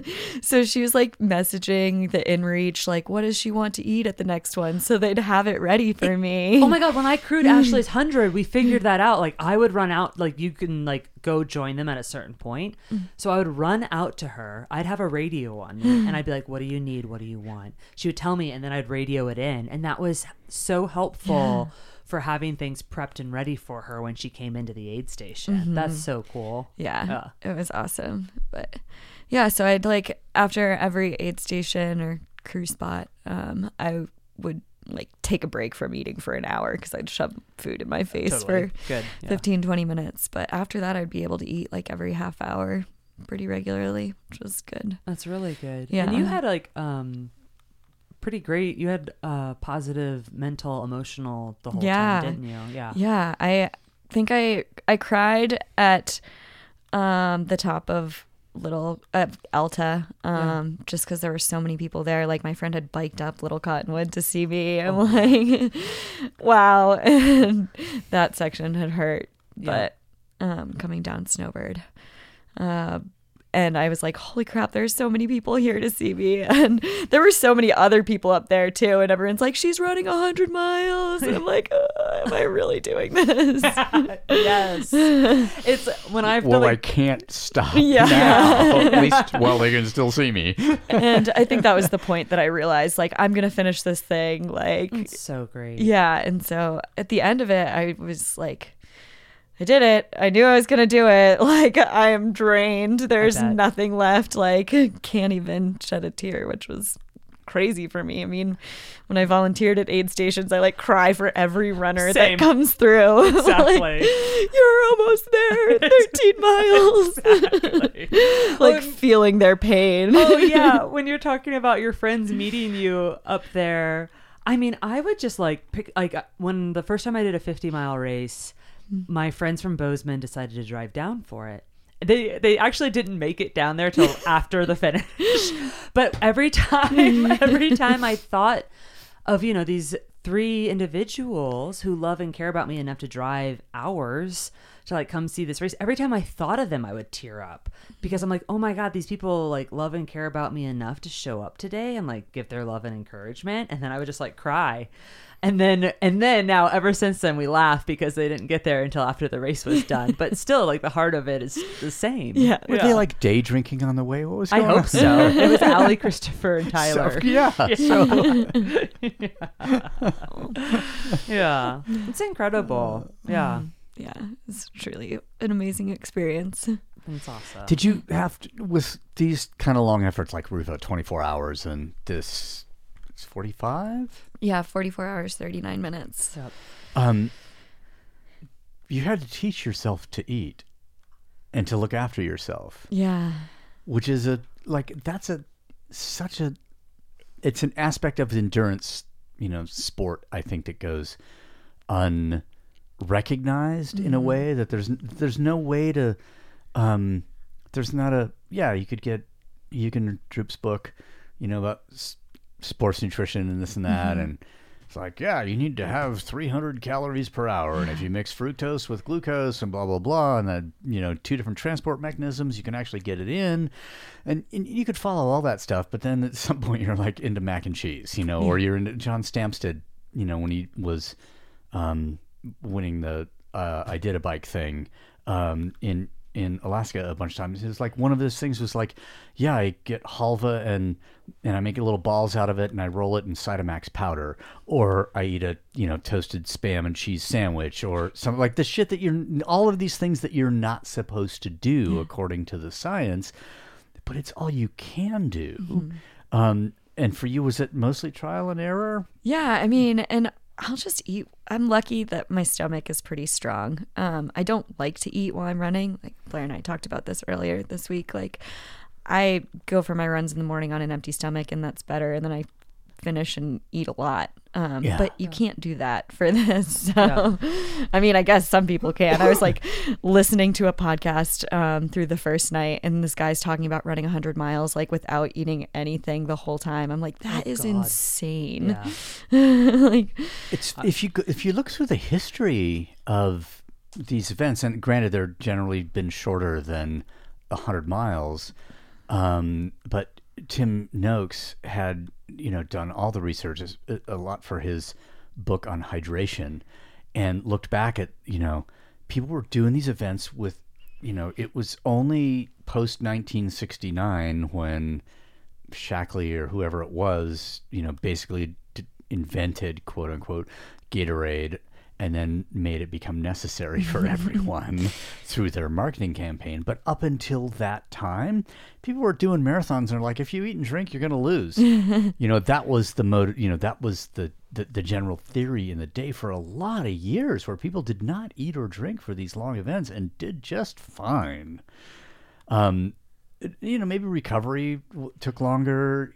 You know, all n- not everything had been studied, but just like consumption during the event and the final total time kind of thing. And and then and then now it's just like ever. I I mean I remember. I mean I even wrote about it in Extreme Alpinism. Like I set my war, uh, my the the alarm on my watch to go off every 15 minutes. Every 15 minutes I drink. Every 30 minutes I have a goo. And that was the way I did shit because I thought it was necessary. Um, and then maybe, and maybe for the optimal, optimal performance at the highest, highest level, it is, but then also maybe not because energy comes from, can arrive within us from other sources as well. Yeah.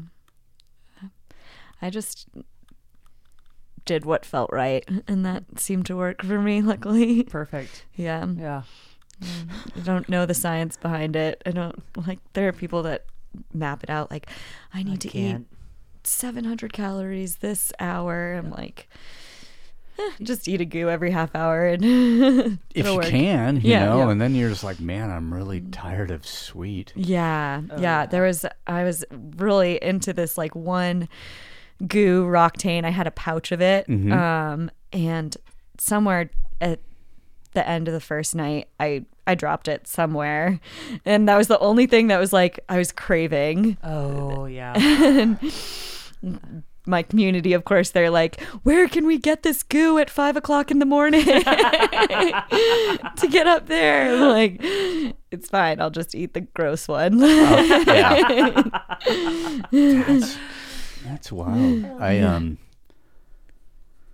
I was involved in that project of developing Roctane oh, back in the day and uh and it, when Bill Vaughan, Dr. Vaughan, who you know he was at Power Bar originally and then left and started Goo because had knew that there was a better idea, and some and so from the outset I w- had a kind of a professional relationship with them, and then we were trying to figure out stuff. Okay, how do we do?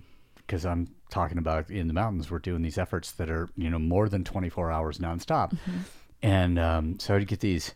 We were trying to figure it out. I would get these Ziploc bags by FedEx to be like a gallon Ziploc bag with you know basically half a gallon of the new stuff in it, and you know, then we need to realize, okay, well, if it's in a Ziploc bag, we need flasks. We need to figure this whole thing out where you can get like a soft enough plastic, even when it's super cold, that you can still squeeze it and get the goo out. And um, and some of the things that happened early on, and this is, you know, uh, 94, 95, maybe, yeah, yeah. Um, uh, and some of them were like trying to put different supplements in because like, man, you get real stupid around 24 hours. Oh yeah. Like, so we need, is there something, and it's not a stimulant because there's plenty of caffeine in it. Um, what else can we do? And like, choline was a thing, road we went down for a little bit. And like, oh man, yeah, it works really good if you can get it down, but it tastes so bad. It's so bitter, so awful. And then eventually, you know, after some time in that space, um, the trend back towards natural food at lower paces became the thing. Like if it's, yeah, if you if you need maximum calories, either to fuel the intensity or just because there's nothing else you can get down. Like I can't chew, I can't, and I can't. I don't have any water left, so I can't have solid food. Um, then there's a place for it. But man, it, j- I just it seemed for the longer efforts, the more um, real food that I ate, the better I felt not only physically but spiritually. Yeah. Yeah. yeah. The one big secret that I unlocked somehow, I think Yes. mashed potatoes in a soft flask. Yes, Um, our yes, that's amazing. And our friend Sean Kingery. has an Well- incredible superpower Well, his handle on Instagram is mashed potatoes and frosting. because he's a cyclist, and it's like I don't know the time. It's like you know, thirty minutes out, he'll like or Well, na so the, the the formula came from Cody Oates, who I think at the time he was racing for 5280 at the time, um, which was Jonathan Vaughters' original cycling team before um, the Chipotle, Garmin, uh, UCI team, blah blah blah blah. And there were, and he was somewhere more than 30 minutes from home bonking, whatever. Somebody hands him a Ziploc bag with mashed potatoes and cake frosting Mixed together. Oh. mixed together If you can get it down, you have a superpower for a little while. for a little while. and so he ate it. He squeezed some into his mouth and he ate it. He's fucking on fire for 30 minutes, which was, you know, I'm just going to say 15 to 30 minutes too little. he needed more. yeah. H said the crash from the mashed potatoes and cake, it worked. It was like rocket fuel. It was fucking amazing. But when you come down from it, you're in a deeper hole than when you started. Clean up on aisle 11. Yeah, exactly. And not even a wet cleanup. You're just you're a dried out husk of your former self. And so Cody told the story and Kingry tries it and he goes, It's fucking amazing. If you do the timing right, mashed potatoes and cake frosting, and I'm just thinking like some Hershey's chocolate cake frosting. I, don't know what it would be exactly. I don't know, but I'm I'd probably be into it. I think I, I mean, my inner 12 year old says, yeah. Yeah. Um, but again, the timing has to be absolutely right, or you just end up in a, you know, like in a heap. In a yeah, in a sugar hangover. So the, the mashed potatoes that you make have to be runny enough to like Mm-hmm. be able to squeeze out of a flask. Yeah, we used instant mashed potatoes and just like made them a little waterier. Yeah, that's awesome. It was amazing. That's so good. That's fucking good. yeah. I, I don't think I could do it mixed together. Maybe I could do like a separate one of frosting. Oh my god, yes. You're just like running along with like a spoon and a can of Hershey's cake frosting. You know, like that would be. I mean, I just like somebody ran by me like that in the mountains. I would just like turn and bow down, and be like, "I worship everything that you've done." if I saw someone running with a tub of frosting, cake frosting, I would follow them anywhere. My god. yeah. Um. So, so moving from the frosting, only for a little while. we, we have to come back to it. Yeah, it's hundred percent always. Um. How have you folded this experience in? Like, how has this impacted you? Yeah, I've got to think about what's next now. That's the hardest part. I hear you like, completely. just- how, yeah. how did you recover from? You've recovered well, haven't I you? recovered really well. Yeah. Like the knee thing went away really quickly. Um, Okay. whatever was going on there. At one point, I was like certain I tore something. It was sure. so painful. Yeah. But a few days later, it was fine. I think I was running on Friday again. Yeah. after finishing Monday morning. Yep. Like, yeah, I- I think that like those sorts of experiences are definitely ones that I want to like seek out more. And I li- I liked the style of the do it yourself. Yep. Um, and there are races that sound like absolutely amazing, but and I'd love to be a part of, but just competing against yourself is really fun and being out there alone or with just one other person is it's just incredible you know it feels more like you're in the mountains than when you're surrounded by tons of other racers I hear that big time. yeah. Do you have anything on the horizons or a couple things that you're kind of thinking about?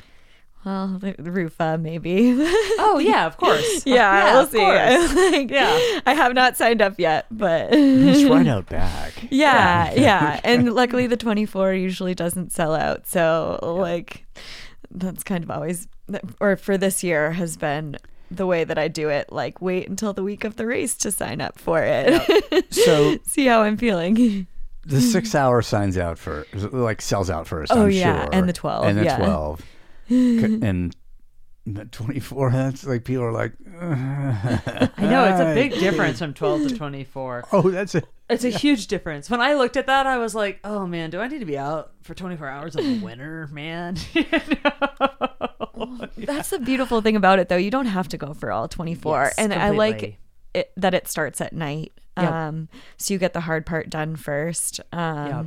Because it's then- it starts at seven o'clock at night. Is that right? Six, yeah. Six, six p.m. Okay. Mhm, and ends at six the next night Yeah. or yeah Yeah. So, yeah i think it's a perfect way to like train your body for those long efforts too you're Yeah. supported the whole time you have aid stations like every three miles Yep. and yeah if you can't do it that's fine you just have to get down the mountain Yep. Yeah, and then you can like in ten minutes you're at home Yeah. questioning decisions that I've you've heard- made. Heard about people like going home and taking a nap and coming back. That's nice. yeah. Yeah. I can see, yeah, going home, taking a nap, having second thoughts, waking up, Yeah. going back. Like, I'm not a quitter. I'm just a napper.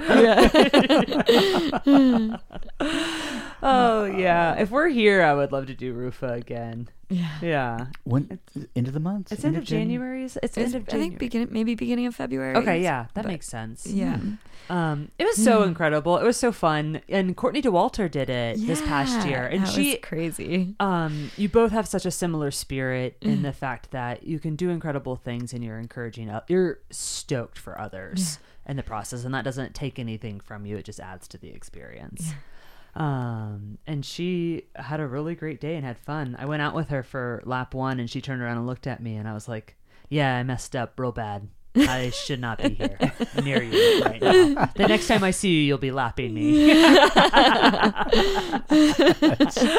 Oh man, I But it was awesome. yeah. Yeah. I was on my seventh lap when I saw her come up behind me, and I was like, "Oh my god, fangirl so hard!" Of I'm like, course. "You're my inspiration." A hundred percent, and the hmm. and and she's done such incredible things. Yeah. And and a cool thing about that spirit is she would have been stoked for what you were doing. yeah. yeah, yeah, yeah, yeah. And she's done incredible things and then talked about them in a like in a way that makes those incredible things accessible to others. Oh mm-hmm. yeah, she just is like. I obviously do not know her personally, but what she emanates when you're around her is like she is just like excited to be there and to be moving. And if you want to move alongside for a little while, she's like, "Yeah, let's do do this." Yeah. Lap seven, I was not moving beside her. Because she went, she did twelve. Yeah, right? she did 12 she Yeah. did, and Yeah. she Yeah, 'cause you started course same time. record for it. I Yeah. think she did like seven laps and It's so in twelve. Whoa, Yeah, yeah crazy. Mhm. man, it's really wild how things have kind of. I mean, it- it- I'll just say I'll say changed, evolved, grown. Um, because early two thousands, like I moved here in two thousand one, and uh, and I had actually kind of a job, and so Mount Aire and Grandeur were like the daily things, and you know back then I'd be like, yeah, if I get like a ten or eleven thousand foot week, it's amazing you know, fast forward, and then if you're if you know into the especially into the ski touring season, um, if it wasn't a ten thousand foot day, Yeah. like, why fucking bother? Yeah. And then now it's even beyond that. Oh man, I told Mark if it, it's okay, we can cut this if it's not. um, but I told Mark like when you shared when you were like I've hit five hundred thousand feet of vert a while ago. Uh, I was like, oh my god, Mark, Justine's hit five hundred thousand feet of vert already this year. yeah. And then there was a bit like early two thousands back, you know, again to the ski mountaineering thing. It was like Greg Hill did a did a million uh, foot year. Yeah, that's incredible. And then I think he doubled it sometime in the next couple That's of years. so you know, some crazy. And we were just like, wait, a million feet of vert, dude. He goes, yeah. Towards the end, when I was like getting close, and I really wanted to hit the number because I'd become attached to the number Yeah. or whatever. He was just he was just doing silly shit. Yeah. You know, or um, but still, it's like, wait, a human body is can do that? Yeah. Pretty. And I'm like, incredible. A million vert skiing. Yeah. yeah, I think um, it's uh, but a million vert when you have to run down i don't know if the human body you know if many human bodies could get away with that one Yeah. that's the fun part though. I love it so much. Yay! Yes. yes. yeah. well then like what is it, clearly what you decide to do has to be inspiring in some way yeah. um do you have an i you know some ideas There for are some stuff. classics. Like I would love to do the Wonderland Trail someday. Um, Yes, you two should. yeah. I'll, I'll drive the van Yes. and I'll, sh- and I'll chef. oh my god. oh, yeah. Justine, don't tell Mark. We should put frosting, whatever these things are called, frosting Tupperwares in our packs and not tell Mark. So we come into an aid station eating them. I love it. Okay.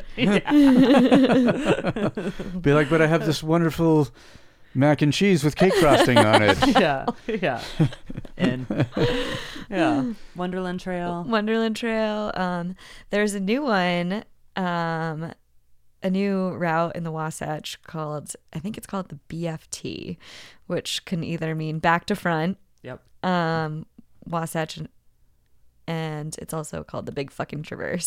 So Into that. yeah, I think Adam Loomis set that this year. Um, it's similar. It incorporates pieces of Wasatch 100, the WURL, Millwood, and it goes all the way from Park City to Timpanogos. So Oh, nice. yeah, looks pretty epic. But what about so what was the thing uh fuck, I want to say it was Noah Howell. It, it was one of the protagonists when they basically did the whole Wasatch Crest from south to north. Oh, um, that's done this year. No, no, no. This is this. I'll, I'll. I'm just gonna say. Hey, Noah, was that ten years ago? um, and I want, and I th- think maybe the Dore brothers have done it also. Okay. I think Noah. They might have done it first as a ski thing. Mm-hmm. I don't totally remember exactly, but it was a stupid sixty thousand vert something. If I rec- I mean, I. No, I'm just pulling numbers out of my. Uh, ass. Um, I would not be surprised from them. but, but y- yeah, yeah. I want to. Uh, I'd have to look it up. I guess. But it was some. It was. It was crazy. It was just like, oh, the world. yeah. yeah. I don't know. Hundreds of people can do that. This one might be so far. And then Carl Tobin, way back in the day when he still lived, when he lived in uh, Salt Lake and he was teaching down here, um, did a really cool thing from uh, from Provo Canyon to Highway Six.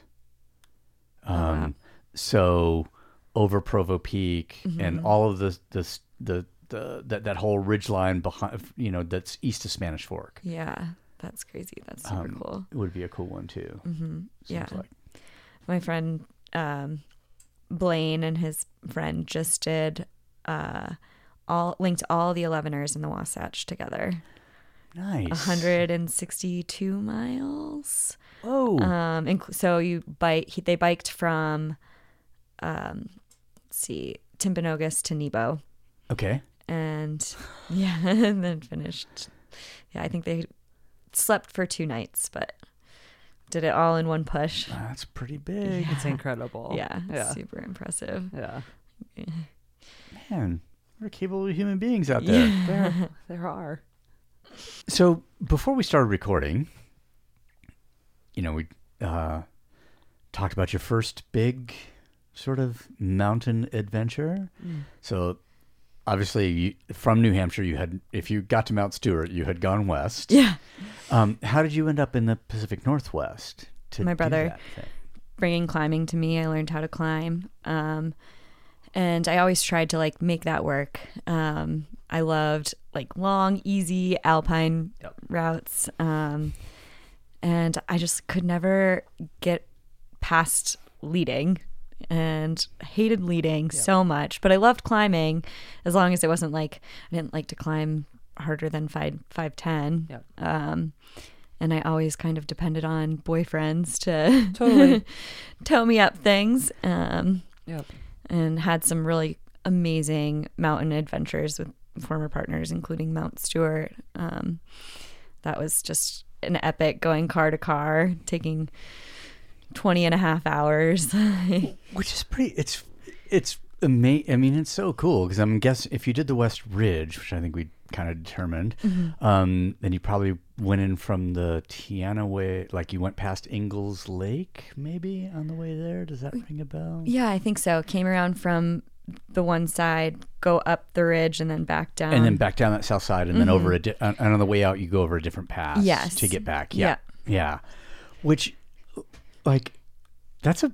I mean, to do that, and it's a pretty big day to do in a day. Yeah, yeah, it was amazing though. I was like, wow, I didn't know I could do something for 20 and a half hours. That you can cover that much terrain, and, Yeah. and kind of take care of yourself well enough to want to do it again.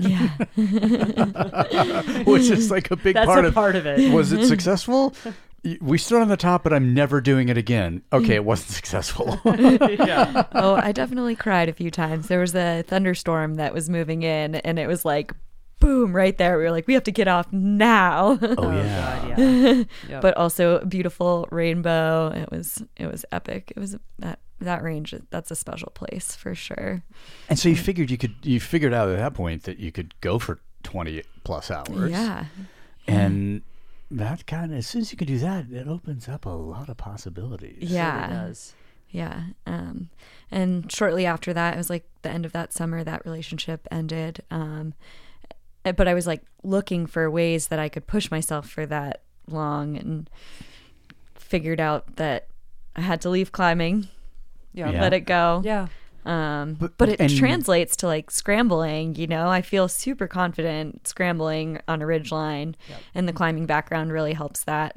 And so when you did the WURL, it seemed fairly accessible. Like you're not thinking so much about it, even though it's loose in that one section and it's pretty terrible. notch.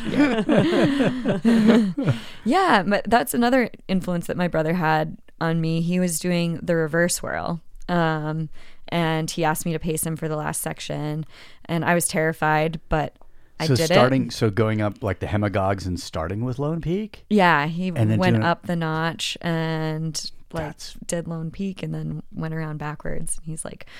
I know I'm not going to be fast, but someone's got to do the yo-yo WURL, which someone just did. Oh, nice. Back to did both. Yeah. What? yeah. yep. so, Man, human beings are amazing. they are. but yeah, I paced him for that, and he's like, "You should do it." And I was like, "No way, that was terrifying." And I let that idea sit for like three days, and then I was like, "Ah, man, all right, I got to do it." I get that. yeah, Mm, if I can do that section, if I can down climb Monte Cristo, which was pretty scary. Yeah. scary, Oh yeah. I can go the other way. It's going That's up. really cool. Yeah. um, just as a aside, we'll get back to this. Um, Blair said that you had listened to some of the podcasts this week, knowing that you were coming, and one of them being the with the one with Kelly, Yeah. who I find an incredible inspiration. Yeah. and you similarly. I mean, it just in a, in the way that she, you know, when because I think the, um, I can't remember she's been on once or twice now, but I think twice. because once was pretty close to after her a WURL, Yeah. and then, but then also I think the, the, high traverse. the but it was the Wind River thing. Yep.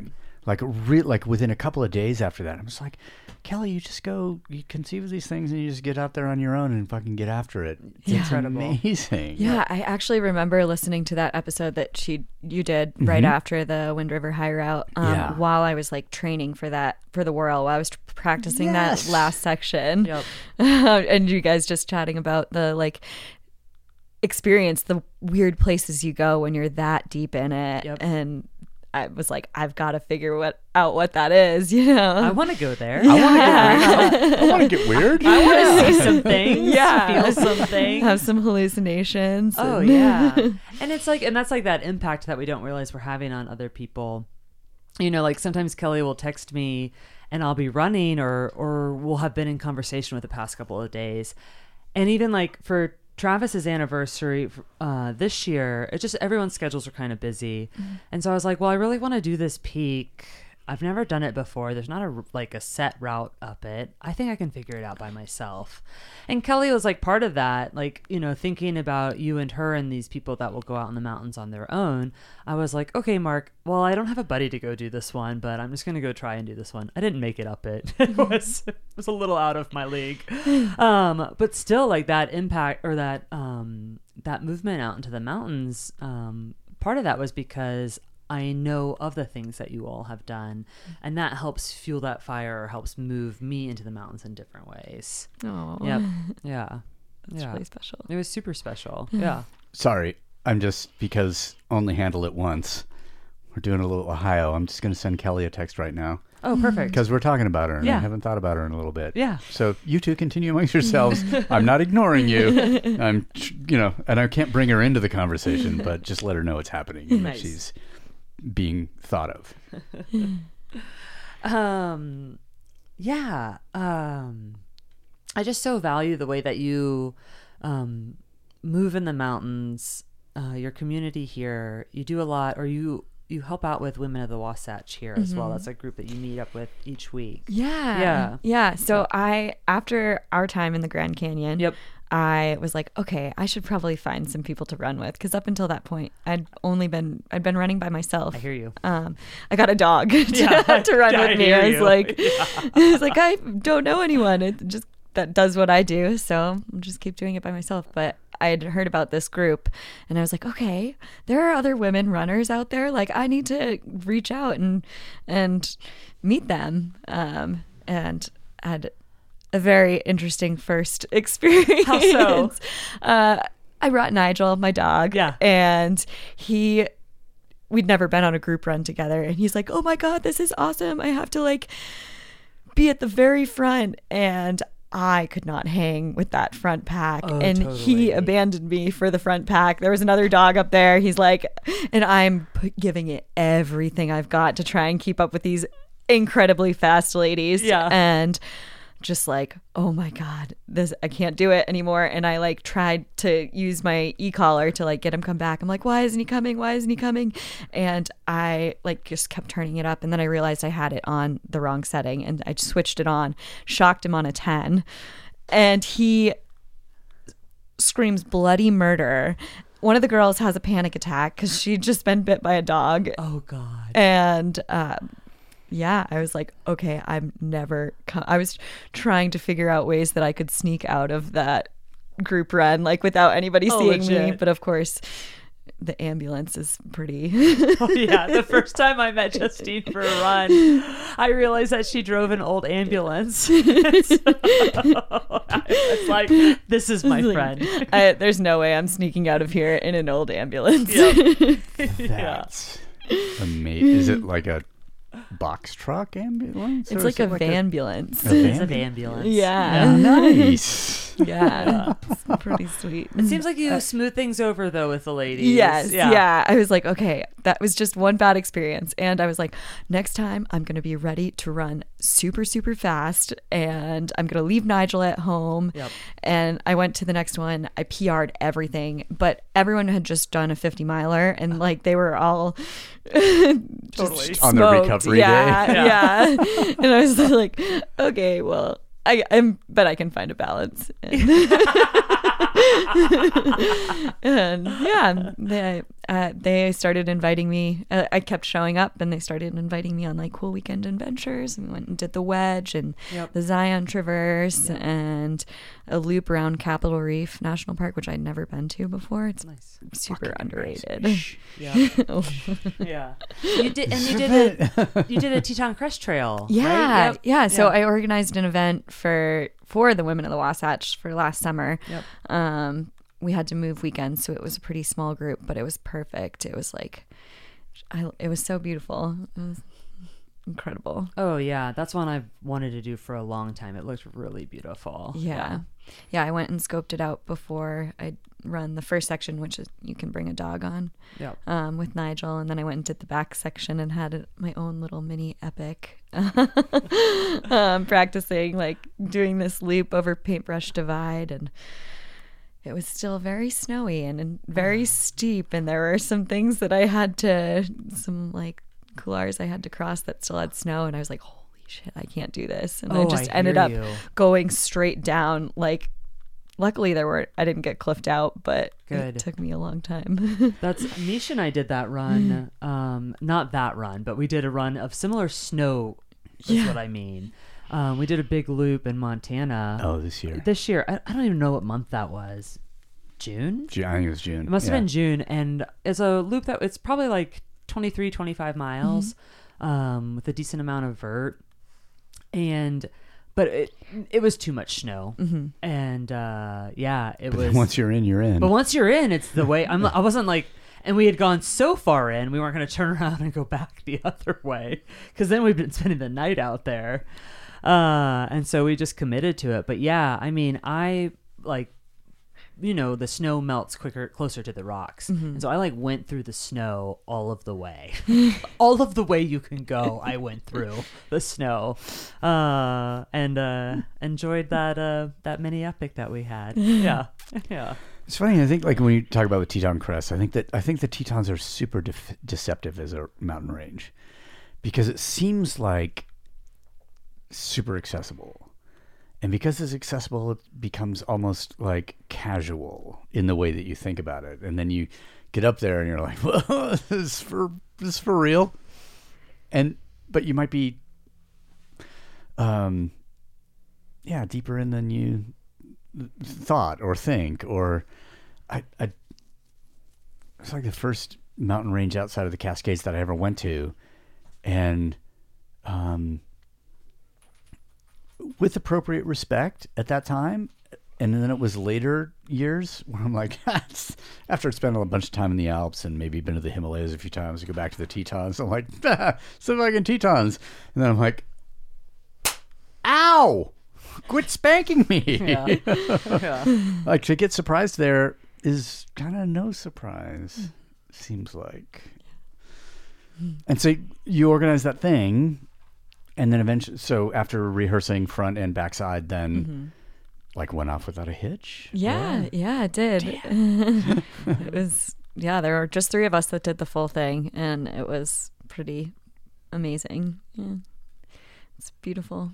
I would highly recommend it. yeah i want to do that one Yeah. yeah You don't need a permit or anything if you do it in one push. Yep. So, nice yeah It i just don't like paperwork so i just like to do things in one push well yeah, Yeah. and um but it seems like I- i mean i'm i'm good with the permit system to i- i- from a conservation perspective oh yeah um, with its existence, I'm also really good with the idea of getting around it by just, you know, doing the thing committing more deeply. yeah totally yeah The permits, that's for people who need to sleep. Spend the night. i want to see some things man They probably still won't let you do the normal route on Denali uh, if you promise to not sleep. They probably would, you'd still need to permit and pay the fee. Even if you could just fly in, start going. I wonder if Kilian had a permit. Oh, for yeah, Yeah. yeah. Because there's certain people that, like you. I mean, he's just so fast, is what I mean. Like Oh in no, and out for, so fast. for sure. Yeah. I mean, in '95 we were there, and Hans Kammerlander came, and he, you know, first guy. Um, I'm just gonna. I'll just say first guy to ski off the top of Everest because I think that's true. Um, but he and Messner did Gasherbrum one and two as an enchainment. Fucking amazing climber, and they they still took five days round trip. Yeah. um, but which blew us away because the standard is you know 21 days for most people. We know it can be done faster, obviously, but I just wonder if if that would be p- possible if you could just sit in Talkeetna, you know, wait for the weather window, fly in, go for it, and get out in enough, you know, In a day. with enough time that uh, you wouldn't need a permit. I mean, I probably can't do that. So, no, same here. I'm just hey, I'm just putting it out there, folks. Uh, you still have to pay probably and go through the uh, National Park Service orientation about frostbite and other weird shit. And you know, but if you promise not to poop, then you won't have to take a fucking poop tube with you. yeah. I mean, Amen. Like, I wonder. Anyway, I I think that the the, the, the, the permit thing to limit, you know, impact is, um, or at least modify it to sort of controllably human levels. I think that's a that's not a bad thing. Oh, 100%. Um, But also, the fact that they allow anarchists and fit people I know, that's so to great. go around it, It's so it's great. still fucking pretty rad. It's really Yeah. rad, honestly. How that like it's like the intentional part of it, and then the you know the side effects of that. Yeah. I like both of them. Yeah. So for the picnic, you didn't Yeah, drop, draw a permit, right? No, yeah, no permit, no camping. Um, Yeah, we, you we just left our. continuous I got movement. so for the picnic. I wanted to thank my crew, so I got us a really nice Airbnb in Jackson Hole, and so we stayed at this really nice Airbnb, and yeah, we just left from there, went and did it, and then returned to there. Yeah, Fuck yeah. it was awesome. Yeah, that was it. Was fun those couple of years to do a lot of what you. The spirit of what you do is just like to go do these big efforts on your own or with people that you love, uh, and really beautiful places. And that was a really great time. Yeah, Yeah. yeah. Yeah, I fast packed the Uinta Highline Trail this summer That's too. right, yeah. That was incredible. It was my first time fast packing and I thought it was going to be I was like, "Oh, we can easily do like 40 miles a day." Yeah. Like that's going to be fine. It was which is amazing for all these people like setting or fast packing like the AT or doing this day in and day out. It's three days. We did three days, and it was hard to get thirty miles in each day. Yep. It was like it wasn't even that much vert. It was like six thousand was our big day of vert. But you had like also weather was kind of an issue for you guys, wasn't it? Or, or water. Uh, oh yeah, the trail. We did it over July Fourth weekend, and it the trail was so wet. Yeah. It was just like you either just accept that you're gonna have to walk through water the whole time, or you waste so much time and energy like trying to avoid it to keep your feet dry. Yep. But Yep. it was still amazing. Yeah, and we got one thunderstorm, and I hadn't brought a ton of clothes. My jacket soaked through, and then it went from raining on us for like three hours to all of a sudden like a hailstorm, and we're hunkered under trees. And Oh yeah. yeah, that that's a that's a special place. So proper adventure. Yeah, proper adventure for sure. And July 4th weekend, I'm guessing the mosquitoes were probably um, with you. Oh yeah, love it. But I'm I- from New Hampshire, so Oh, we have the black flies. So you have black fly. yeah. I, I have experienced black fly season in New Hampshire, which I when somebody people tell me about it, I'm like, yeah, yeah, whatever. Come on, can't be that bad. and then I was there in June and actually working outside, um, clearing a section of forest Splitting wood. was splitting and splitting wood with a chainsaw. Um, I have enormous respect for black fly season in New England. Holy shit! But I've also never been bitten more bad like Talkeetna. Oh, yeah. coming out of the mountains. Yep. because the state bird of Alaska is a mosquito. Yep. Um, Accurate. so there and the Uintas in like late June, early July, I've never been more ravaged by mosquitoes except in those two places. Actually, when we were in the enchantments, that was so bad. Oh, I have never need, felt I needed to like cover my entire face, everything but my eyes. Oh yeah. Ugh, so brutal. Yeah, if they if if people are telling you you need like a head net kind I of don't thing, go there. which is an Alaska thing, I'm just like no, yeah. no. Let's go in winter. you don't even need the permit system. You just You just, go ahead. yeah, the get eaten mosquitoes have, alive. they- they have their own permit system. They're just like if you want to come here, you need to uh, donate Yeah, exactly. blood. Eat some of those mashed potatoes and frosty first. yeah, whatever. Then You, we'll, then we'll you want to try vitamin B, garlic? Yeah, we don't we don't play that here. We Yeah. just get right through that shit. exactly. Oh my god. so where does the um that Uinta route start and finish? so you could. It one end is Mirror Lake. Okay. Um, okay. and the other end is way out. Yeah, There's a couple different ways you could do it. There's like a 60 mile version, an 80 mile version, and a 100 mile version.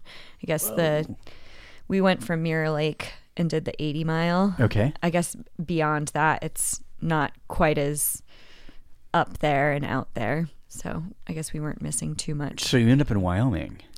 Um, not quite.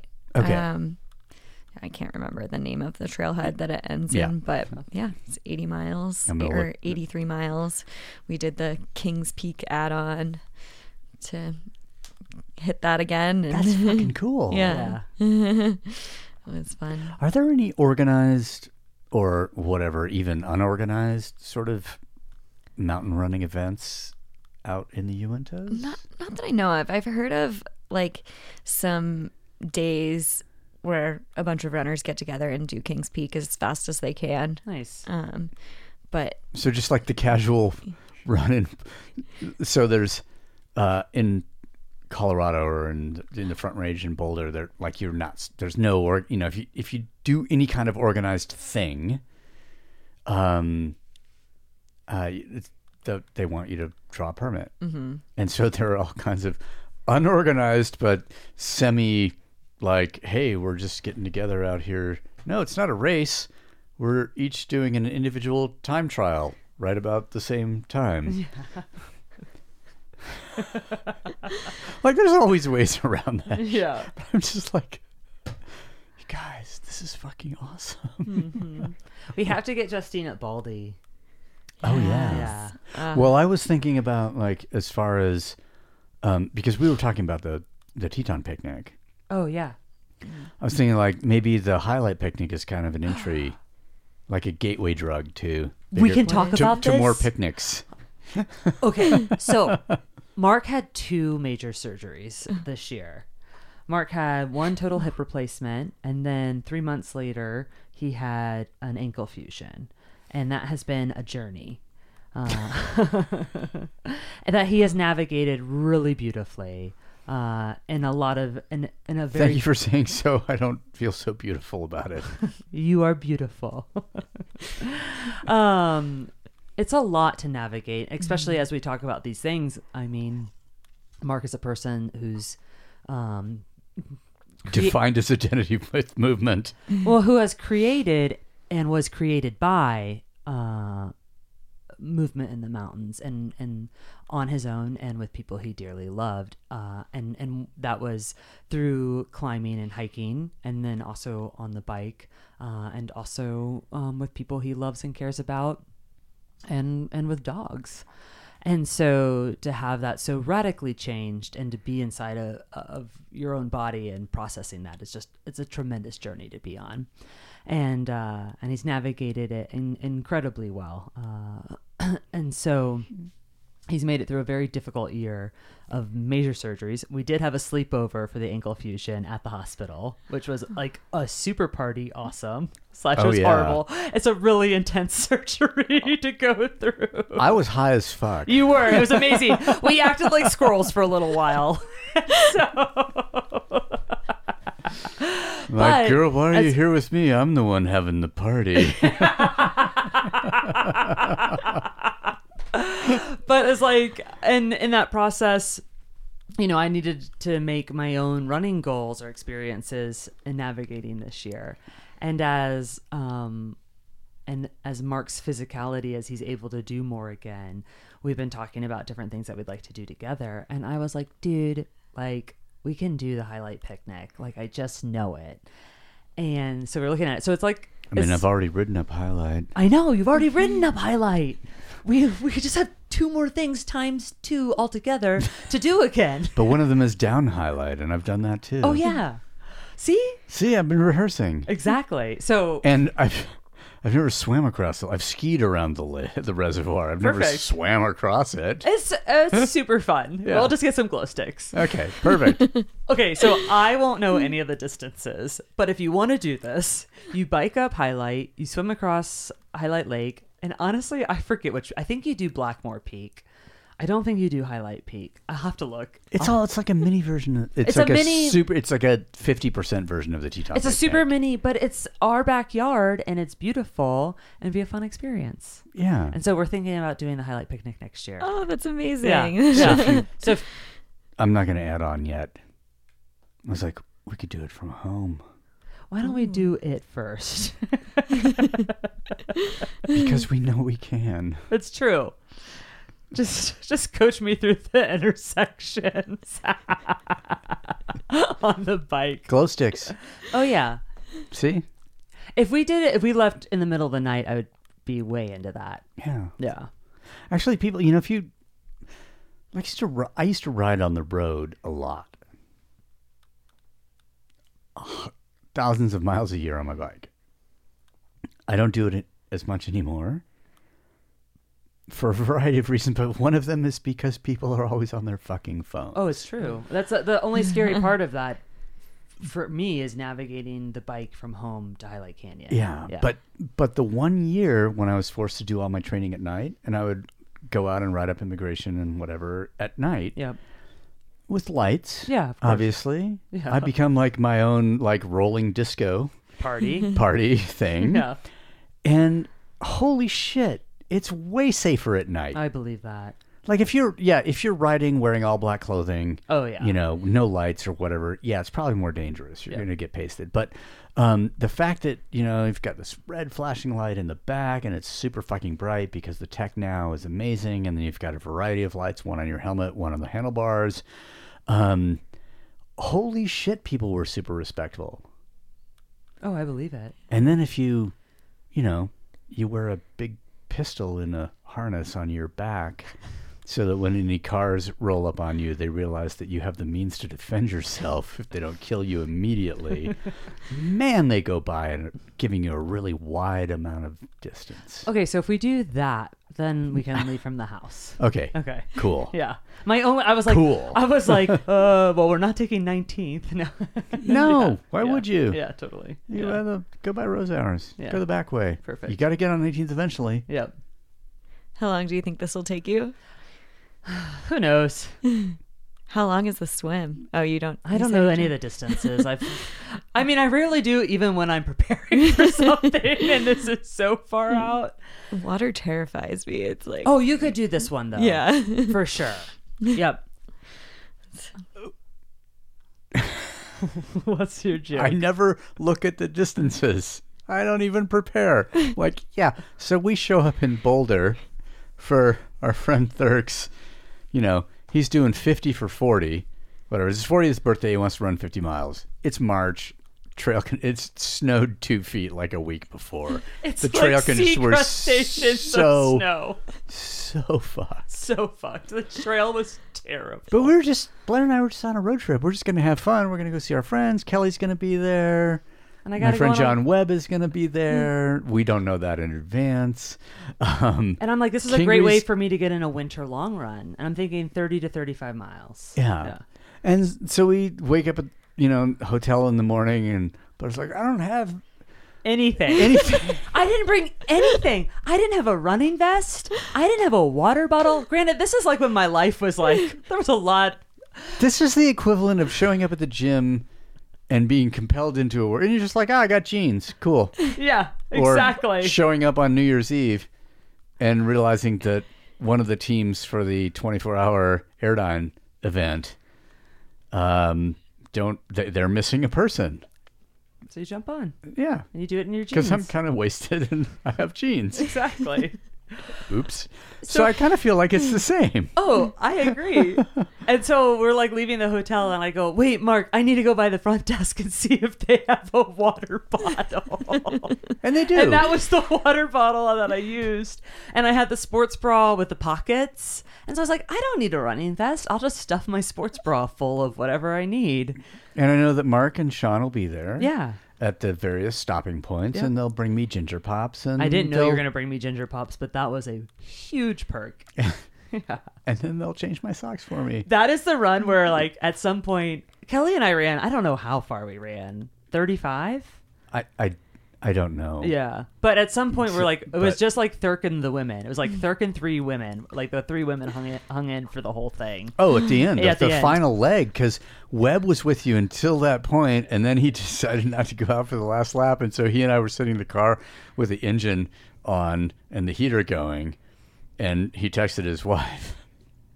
He's like, she's like, so are you continuing to run? He goes, no, Thurk's out there with the three girls, proving once again the superiority of the female gender. Yeah, and he fully texted. It. I'm like, John Webb, I fucking love you. it's so good. That's the time with Kelly I learned the secret. I don't know if if she told me or I told her. I don't remember. But at some point I was like, "Hey, do you want any chips? I got some in my pocket." Oh, potato out of your chips in the bra. pocket. Fuck Well, I actually had a, I was wearing a jacket at that point that was filled with potato chips. And I was like, hey, you want some potato chips? And Kelly's like, oh, yeah, I want some potato chips. So good. That was so fun. I love that stuff. Just random. We're just The going to thing, go do you're this thing. physically capable, that's like that was one of the whole, pr- you know, the premise of CrossFit in the beginning was like be fit enough that when your friends ask you to do stupid shit, you're you can actually go do it, which is so fun. which is just a really fun way to live. Yeah. in a way. If if um, yeah, I'm gonna do these miles, and you can come join. So we might have just convinced Justine to do the highlight picnic. I think I think as a gateway drug because a gateway drug. because I think like if and especially if we do it and we have a and it's, and there's kind of like it's fun and there's glow sticks A hundred percent. There's glow sticks. and there's mashed potatoes but with frosting. Frosting. but maybe we have Not like just- Mark's mashed potatoes. I mean Ooh. w- that takes a spoon because they're kind of chunky. Yeah. And you know I don't know if you could like squeeze the bits of bacon through the valve on the thing, but um, but then I'm just saying like if we, if we make it really fun. Oh yeah. And then she'll want to do more Exactly. and bigger, and then she'll figure out a new one. That's true. And we reap the benefits. We get to watch her and cheer her on. and then we just- exactly. that's that's my. Oh, and then I was gonna say, and fully then- like my position. Yeah. and then maybe I can be like, oh, I'd like to do that one too. See, exactly. This is how, this how, this how the shit happens. I know. It's like you trick your friend into trying it first. I know. We just all do that to each other incessantly. yeah. Yeah. Hmm. I've just got to go back to the beginning again. So you did the Mount Stuart thing. You did mention that you did Mount Rainier on that same trip. Yeah, I did Mount Rainier like the second day I flew into Washington. And then Good. later that Take advantage week, of your lack of acclimatization. to- Exactly. To really experience it. Yeah, I had never put on a pair of crampons before. Nice. But then you said you, that you also, in the enchantments around Mount Stuart, that you did that Prusik Peak. yeah, we did that the Uh, day before Stuart. No shit. Nice. Mm-hmm. Just back to Fuck. back. Forty I years really- ago, that was like a fucking big deal. God damn, you're just casually crushing it. That's what Justine does. She casually crushes. That's what both of you do. I know, but it's easier to direct at someone else. Yeah. Yeah. I couldn't the the size of your pack for the Grand Canyon. I was like, how is she moving so quickly? because I was, I was, we had somebody else with us, a wonderful person. I was really nervous that they wouldn't have enough food or water, and so I packed enough for at least two people. Um, fortunately, she made her own decisions uh, and assessed the environment, and she cut off way early. Stopped for lemonade. Stopped for lemonade Didn't and keep and- going. and yeah, and then she was like totally ready to take care of us when we were done. It was amazing, Which is And- pretty fucking amazing. it's super amazing Yeah. and it worked out perfectly but being the person that i am i was like when we're out there we're out there which means i need to like i'm gonna bring all of this and uh so yeah i had a really As big the more experienced person, Yeah. it is your responsibility Exactly. in a way to think of, to sort of consider in advance all of the ways that the other people are going to fuck up, and, and or and not and not intentionally, Not intentionally, but just through lack of experience. exactly and i was like oh we need more than one i don't want to share my food but i'll pack enough that i'm that you have an extra resource here Wait, share my food? And oh hell no! exactly and You so made your decision. Well, no, uh, because Lo- I know. that impacts have- everyone, and and so my pack was ridiculous for running across. So that, yeah, yeah, yeah, yeah.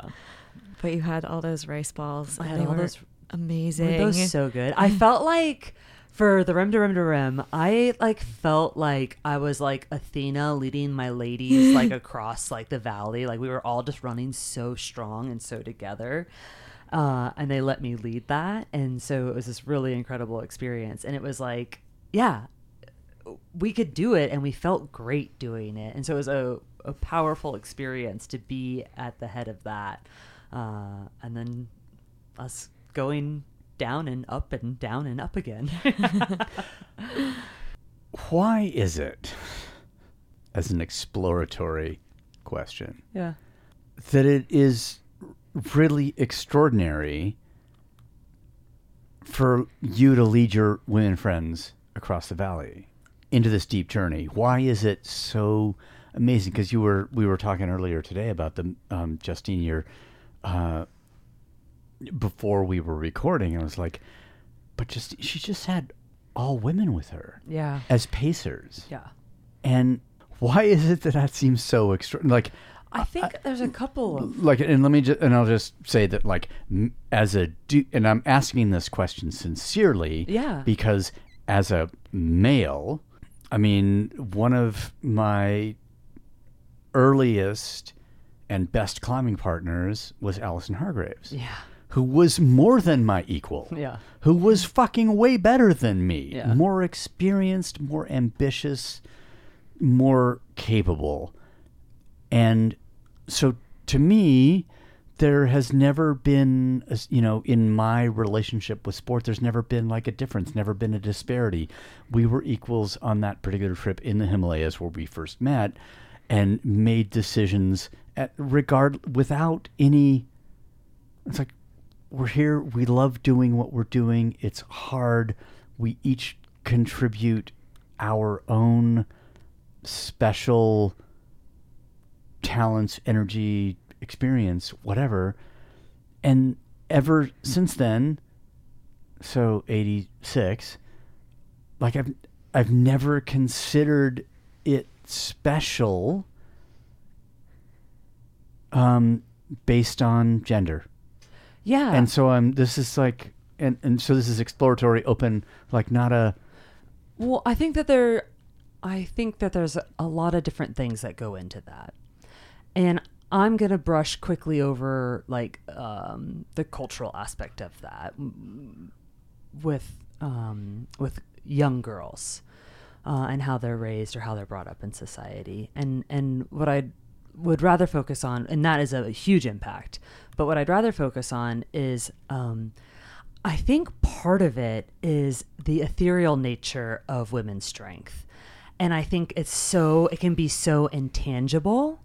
Like, um, women are like connected to the cosmos and and it's such this level of intuition and energy and how do i give that words and i and how do i show that um, it's a difficult thing in our particular culture to reference or to point to and so the depth of female strength it, it it often enters into the masculine realm it's like well um, what is their physicality what how much can they lift what can they do over time all, all of the definitions all have the been, definitions. have been written by men. yeah, oh, and, Yeah. And, and consciously or not.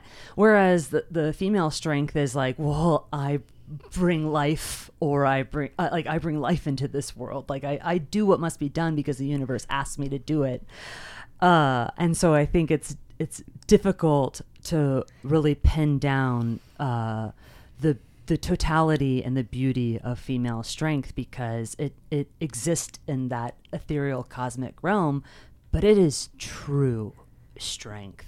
And it is so felt. And I mean, and we'll go to, the, I'll just say the cliche. I mean, like, there's reasons that women were burned uh, because they would get together, because there is this intangible connection uh, that women have with I think all living beings, but between one another, and that support pushes each other. Uh, and so that is what I felt while crossing. Like we crossed you know, the Grand Canyon together, and we and I was with the, two of my best friends, and then I was meeting one of my great friends in the process. And at that point in my life, it wasn't that long after Travis had died. And Justine enters into the scene in the situation that she doesn't know that she's running right into, literally. and, you know, I've known her for a couple of hours, but we've shared um, this effort and the strength, and we help each other move up this difficult. I mean, it's not an easy thing to do, although it can be casual. Uh, it's still a lot of effort to to do this thing, and and in a changing environment that we're not in control of, and whether that's terrain or temperature or the sun or it's still nighttime, whatever it is, that's all impacting it. And so I'm moving across this beautiful landscape with this earth, with these women that connect with this earth and that connect with me. And then Justine, my friend that I just met, I'm like, hey, do you want to put some of my husband's ashes in the Colorado River with me? And and these are the people that I'm with. And I think that that is part of what makes it special when women move together and when we get to witness women move together or we get to cheer for our friends if it's kelly if it's justine moving and doing these great things in the in the mountains is because it is women's strength is so difficult to point to or it just becomes masculine strength in this culture but it is ethereal and it's real uh, and it binds us together in this way that there's not a physical thing to point to but it's so felt that's my that's my women's monologue. Just crying over here. Yeah, there's something about moving. When I am with a group of all women, I feel stronger than I do when I'm with my guy friends with a mixed group. Like, it, we push each other, we challenge each other, we inspire each other, um, show each other what's possible. It's like, it's incredibly special. yeah, yeah, big time. Yeah, I always Yeah. thought with Alison that she could just take more pain. Yeah, yeah, She was, yeah, willing to go further. yeah. And that, you know, that was 86. Next time I, I think after that trip, I probably ran into her once or twice. Eh, maybe even not. I think maybe the next time I saw her would have been 93. And I was, we just ended up at the top of the Grands Montets in the Alps, and she was starting on her journey to solo the six classic North Faces of the Alps. Uh, she was the first woman to do so. Um, and I was headed down the same, you know, starting from the same point, headed, headed down the same descent to a different uh, mountain. And uh, we hadn't seen each other for, a, yeah, a really fucking long time. A lot of shit had happened for her Yeah. uh, since then to her. She had two children. Um, Tom, her son, became one of the yeah one of the better climbers in the this last you know last century certainly. Um, he obviously survived her, but then her daughter survived them both. Um, but we did this descent together and like talked, and she went off to the north face of the Dru, and I went to the Aiguille Sans Nom, and just like it was so normal. I mean, she was navigating really different times as a as Oh, a yeah. very serious and capable climber who also happened to be female. Yeah. I mean, if you just if you took gender out of it, she did shit that Oh yeah. like dudes don't dudes don't and can't do. Yep. And um and she was navigating this th- this time and then a- after sh- you know I failed on what I was doing, she succeeded on what she was doing. We met back down in the valley um with her husband or, and and the kids. The kids were probably like 5 years old at that point. I can't Yeah. even remember. Kate and Tom, these children, they prove why you are more tolerant, more capable, more able than us. And I said, and us to me means men. Like because you can do it all. You give life to the, you know, you you are the mechanism that creates, provides, is the vessel for life to come into the universe. but then you can also do these other things that, um, yeah, like I said, she just could take more uh, discomfort than guys who would just like, yeah, we throw in the towel because we're weak.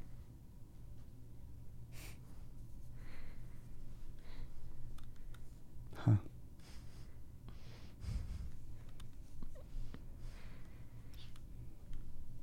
Y'all are something pretty special.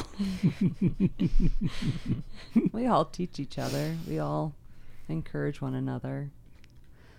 Yeah. Yeah. When are you going to run 100 miles? That's what I'm trying to figure out. Yes. Oh my god, yeah. That's like literally what I'm trying to figure out. And I think I want to have a race experience.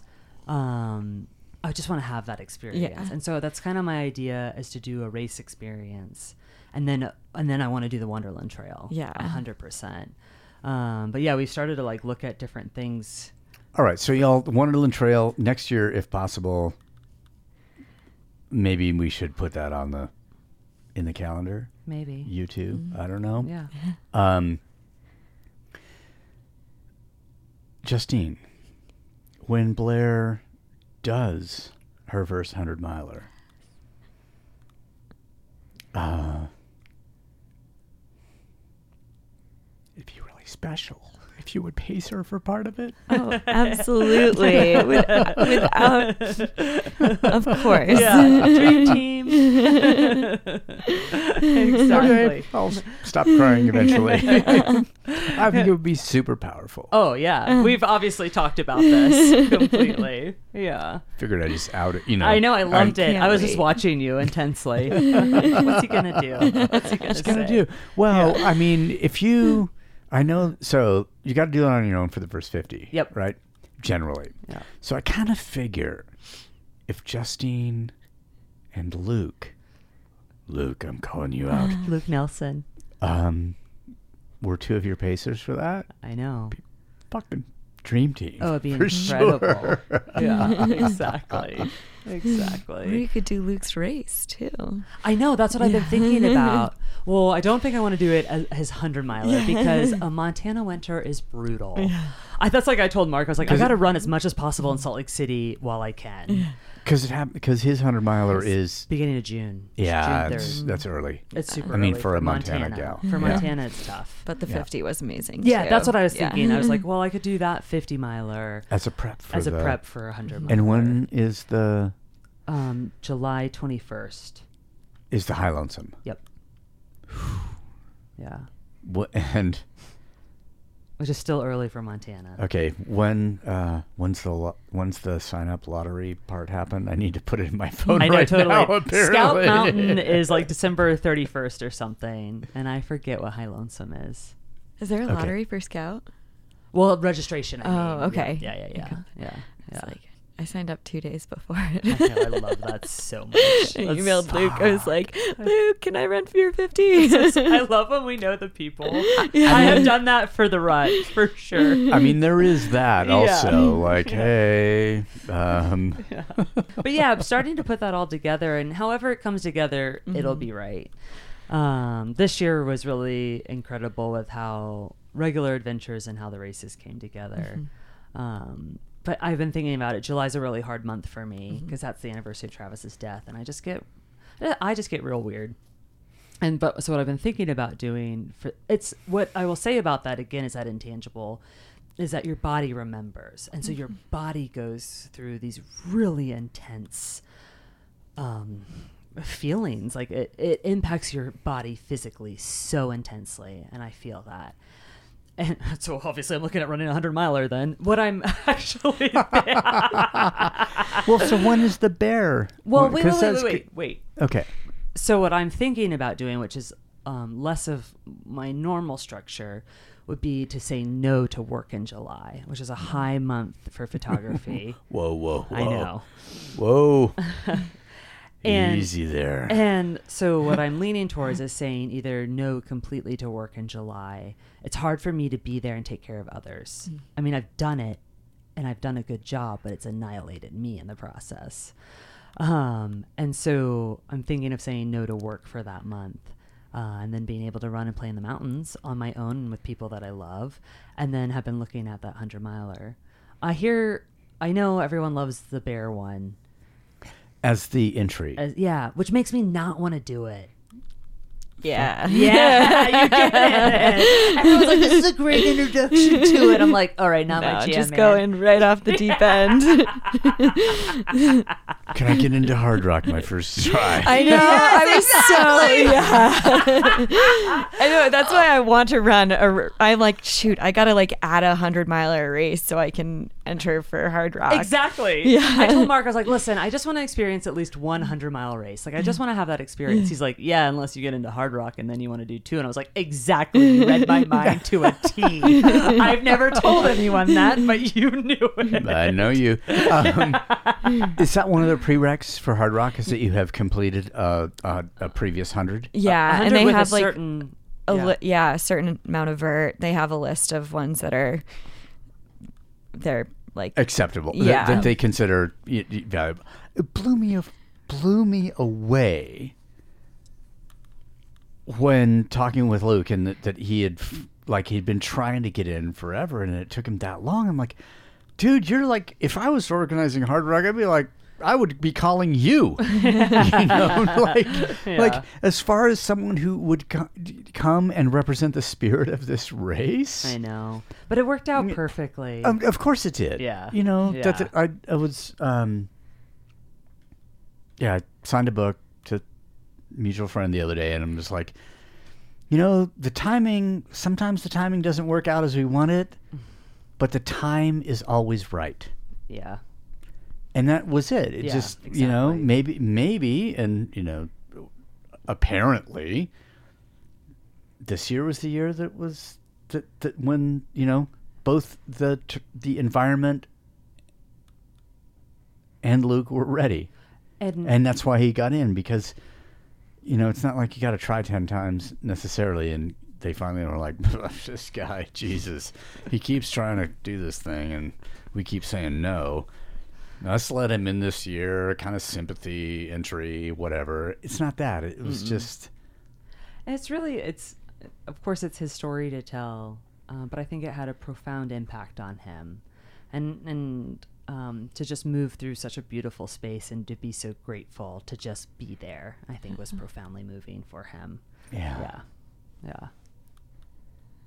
So, which hundred would you do to to get into Hardrock? Like, Yeah. what's the highest percentage? You know, like- I mean, I've heard the Ouray is pretty Oh yeah, that looks beautiful. beautiful and Yep. epic and really hard, like more vert than Millwood. Yep, totally. Yep. nice. Yeah. Oh yeah, isn't it like forty four? Yeah, Yeah, yeah, yeah, yeah. think it's got like a 52 hour cutoff or something like that. Yeah. Ooh, That- snap. yeah. Yeah.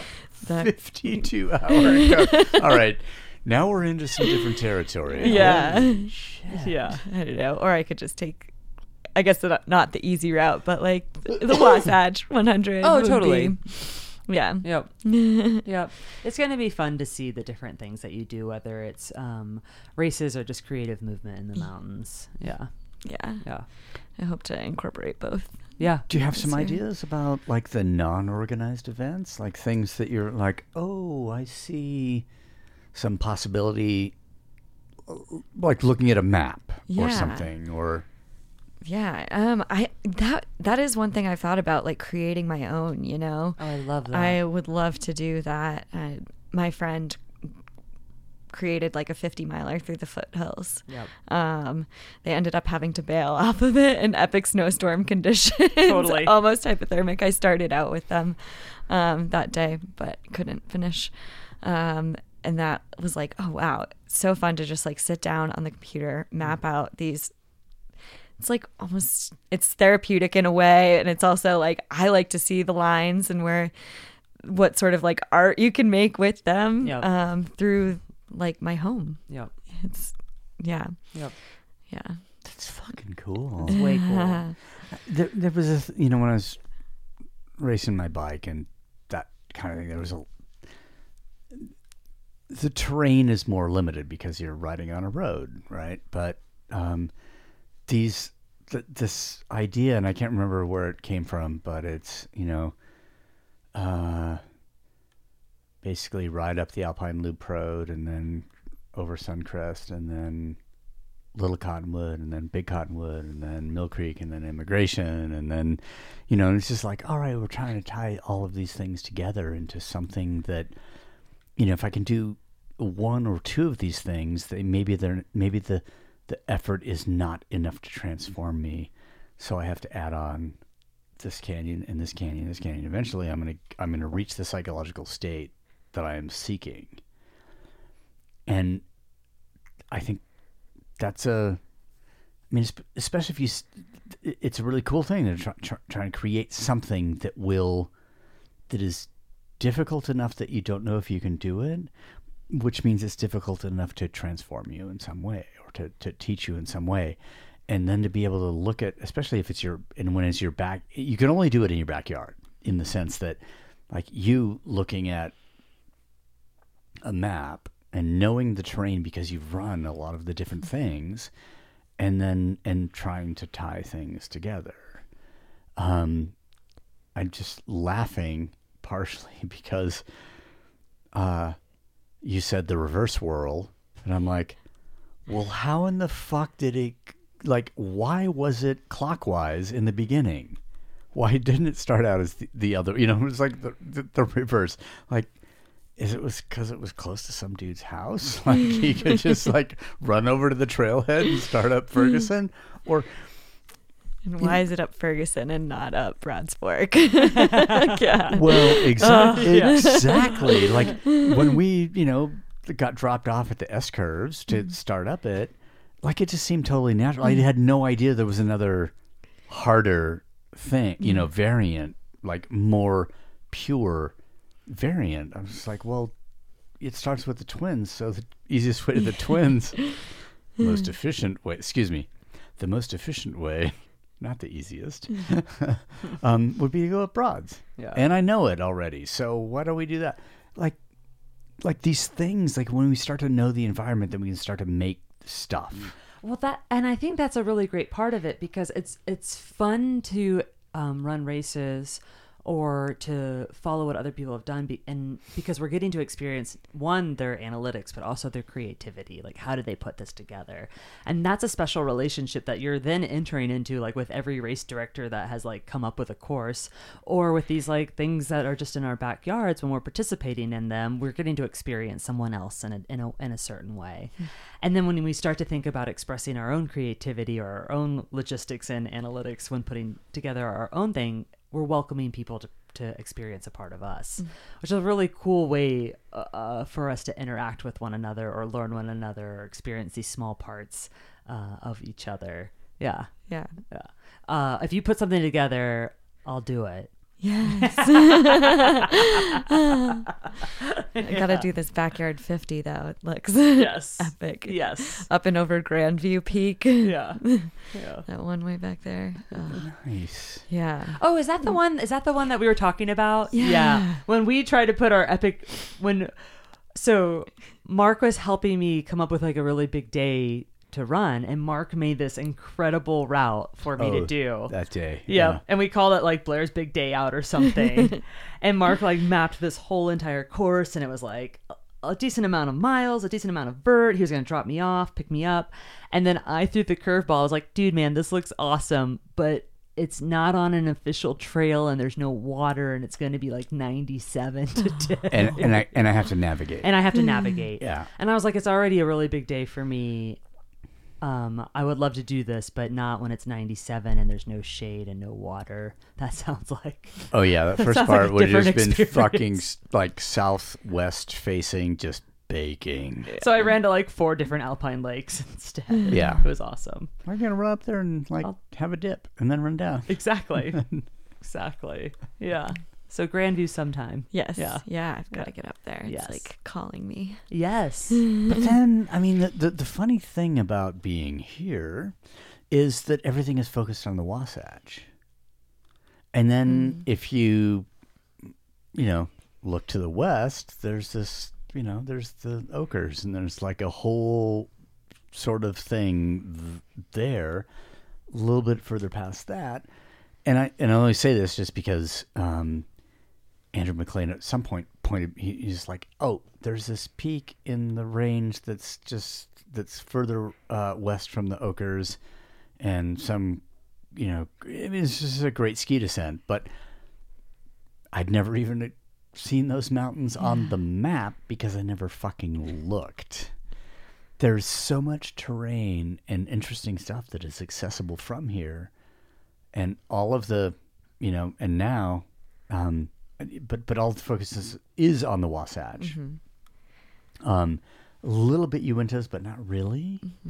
It's just a larger iteration of the outhouse theory. If more people are taking a shit in the Wasatch, that's cool because that means all the shit is there. Now we need to start looking elsewhere and start, you know, going out past um, Tooele, past Grantsville, but into these other ranges that are between here and Nevada that are actually pretty fucking extraordinary. And you could tie some things together that would be, you know, that could be pretty fucking interesting that no one has seen because blinded by the shiny thing that's right in front of us. Yeah, I've been staring at Stansbury Island for a long time. Yes. Yes. I need to go traverse that someday. It's like looking at me. But yeah, there's stuff you can't even see that's out there, the Stansbury Mountains. Yeah. So much more to explore, like right at home.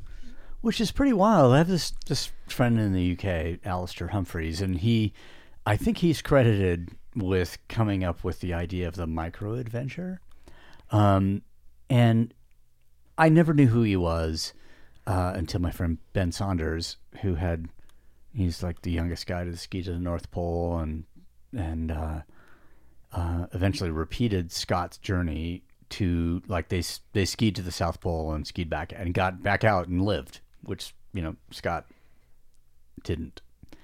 Um, and Ben's a super cool dude. And he talked to me about his friend Alastair, and Alastair's just like I- the first thing that I read about that he did, he was like, "Yeah, I walked the perimeter of the, The one of the highways in the U- i- i- uh, around London, the M4, M1. I can't remember which one it was." And I'm like, "You're fucking."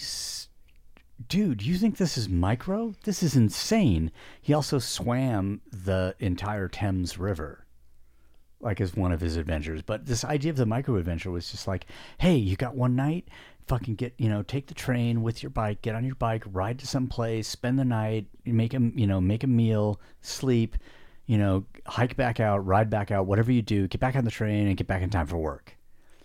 And we got involved in this email conversation back and forth at some point uh, about this idea of like use the terrain that's cl- that that you have that's close to you where you can go and experience these incredible things but they're right out your back door and you, and, and and they are more valuable because you never saw them before. Like they're right there.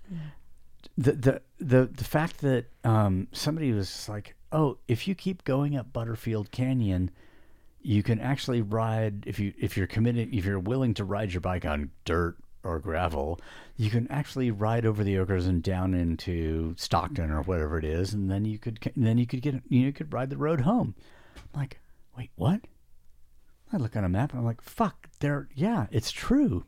There's this road that goes over those mountains that would make an incredible loop that you could do, but I never saw it before because, like, anchored by the shiny thing, the stuff that's always there. And I'm, it's like, mm, there's something. And I know that, and I'm pretty sure that Andy and Jason have done the, um, the Oquirrh Crest Traverse from uh, Cedar Fort um, basically all the way to uh, Lake that, that you would finish on Lake Peak and come down to I eighty.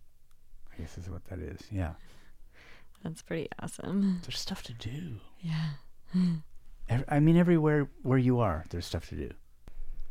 All right, so you ladies are gonna make a race or a course. yeah, of course. Yeah, of course, not a race. I am never race directing. I actually, I think the Wonderland Trail would be a super cool thing to do Oh, me too, big time. Yeah. because it's not a, is it a one day thing? Not really. It can be a one day. It can, it's 93 miles, Yeah. I think. Um, so yeah, I think that'd be the goal to Yeah. try and do it in one push. I know a lot of people fast pack it too. Yeah. But yeah, I like I like the one push. Yeah. But you wouldn't want to carry everything from the start, right? Yeah, I don't. I have not looked deeply enough into the logistics to know where you might be able to have crew or caches or any of that. But I'm sure there's ways. Yeah. I mean, all all I'm saying, I'm just, I'm only asking because I don't want to just be the chauffeur. Oh yeah, no. There'll be places where you can definitely cook. And if we need to run further to get to them, we will. Because mac and cheese, yeah, exactly. yeah. gluten free Yes. mac and cheese. Yes, exactly. yeah. Justine, thank you so much. It's really incredible to get to see um, what you do in the mountains and how you interact with the space and the people there. Yeah, Thank you. yeah, Thank you. yeah. And I'm excited to see uh, whatever you do in the future in those ways. And same for you, both of you. Yeah, Got some adventures coming up. yeah, we do. Yeah, I sure hope so. I know. I know. Yes. All right, highlight picnic first. and Party. then we'll figure it out. Perfect. Ah, Christine, thank you so much. you. Let me just um, a text just arrived. Let me just see if it's from uh, Kelly. Ha! Oh my God! Thank you, Mark. I love you too so much, and I miss you. Aw, So Kelly was here Kelly was here as an inspiration and always. in zeros and ones. Yep. Perfect. Thank you, Kelly. Thank you, Justine. Thank you.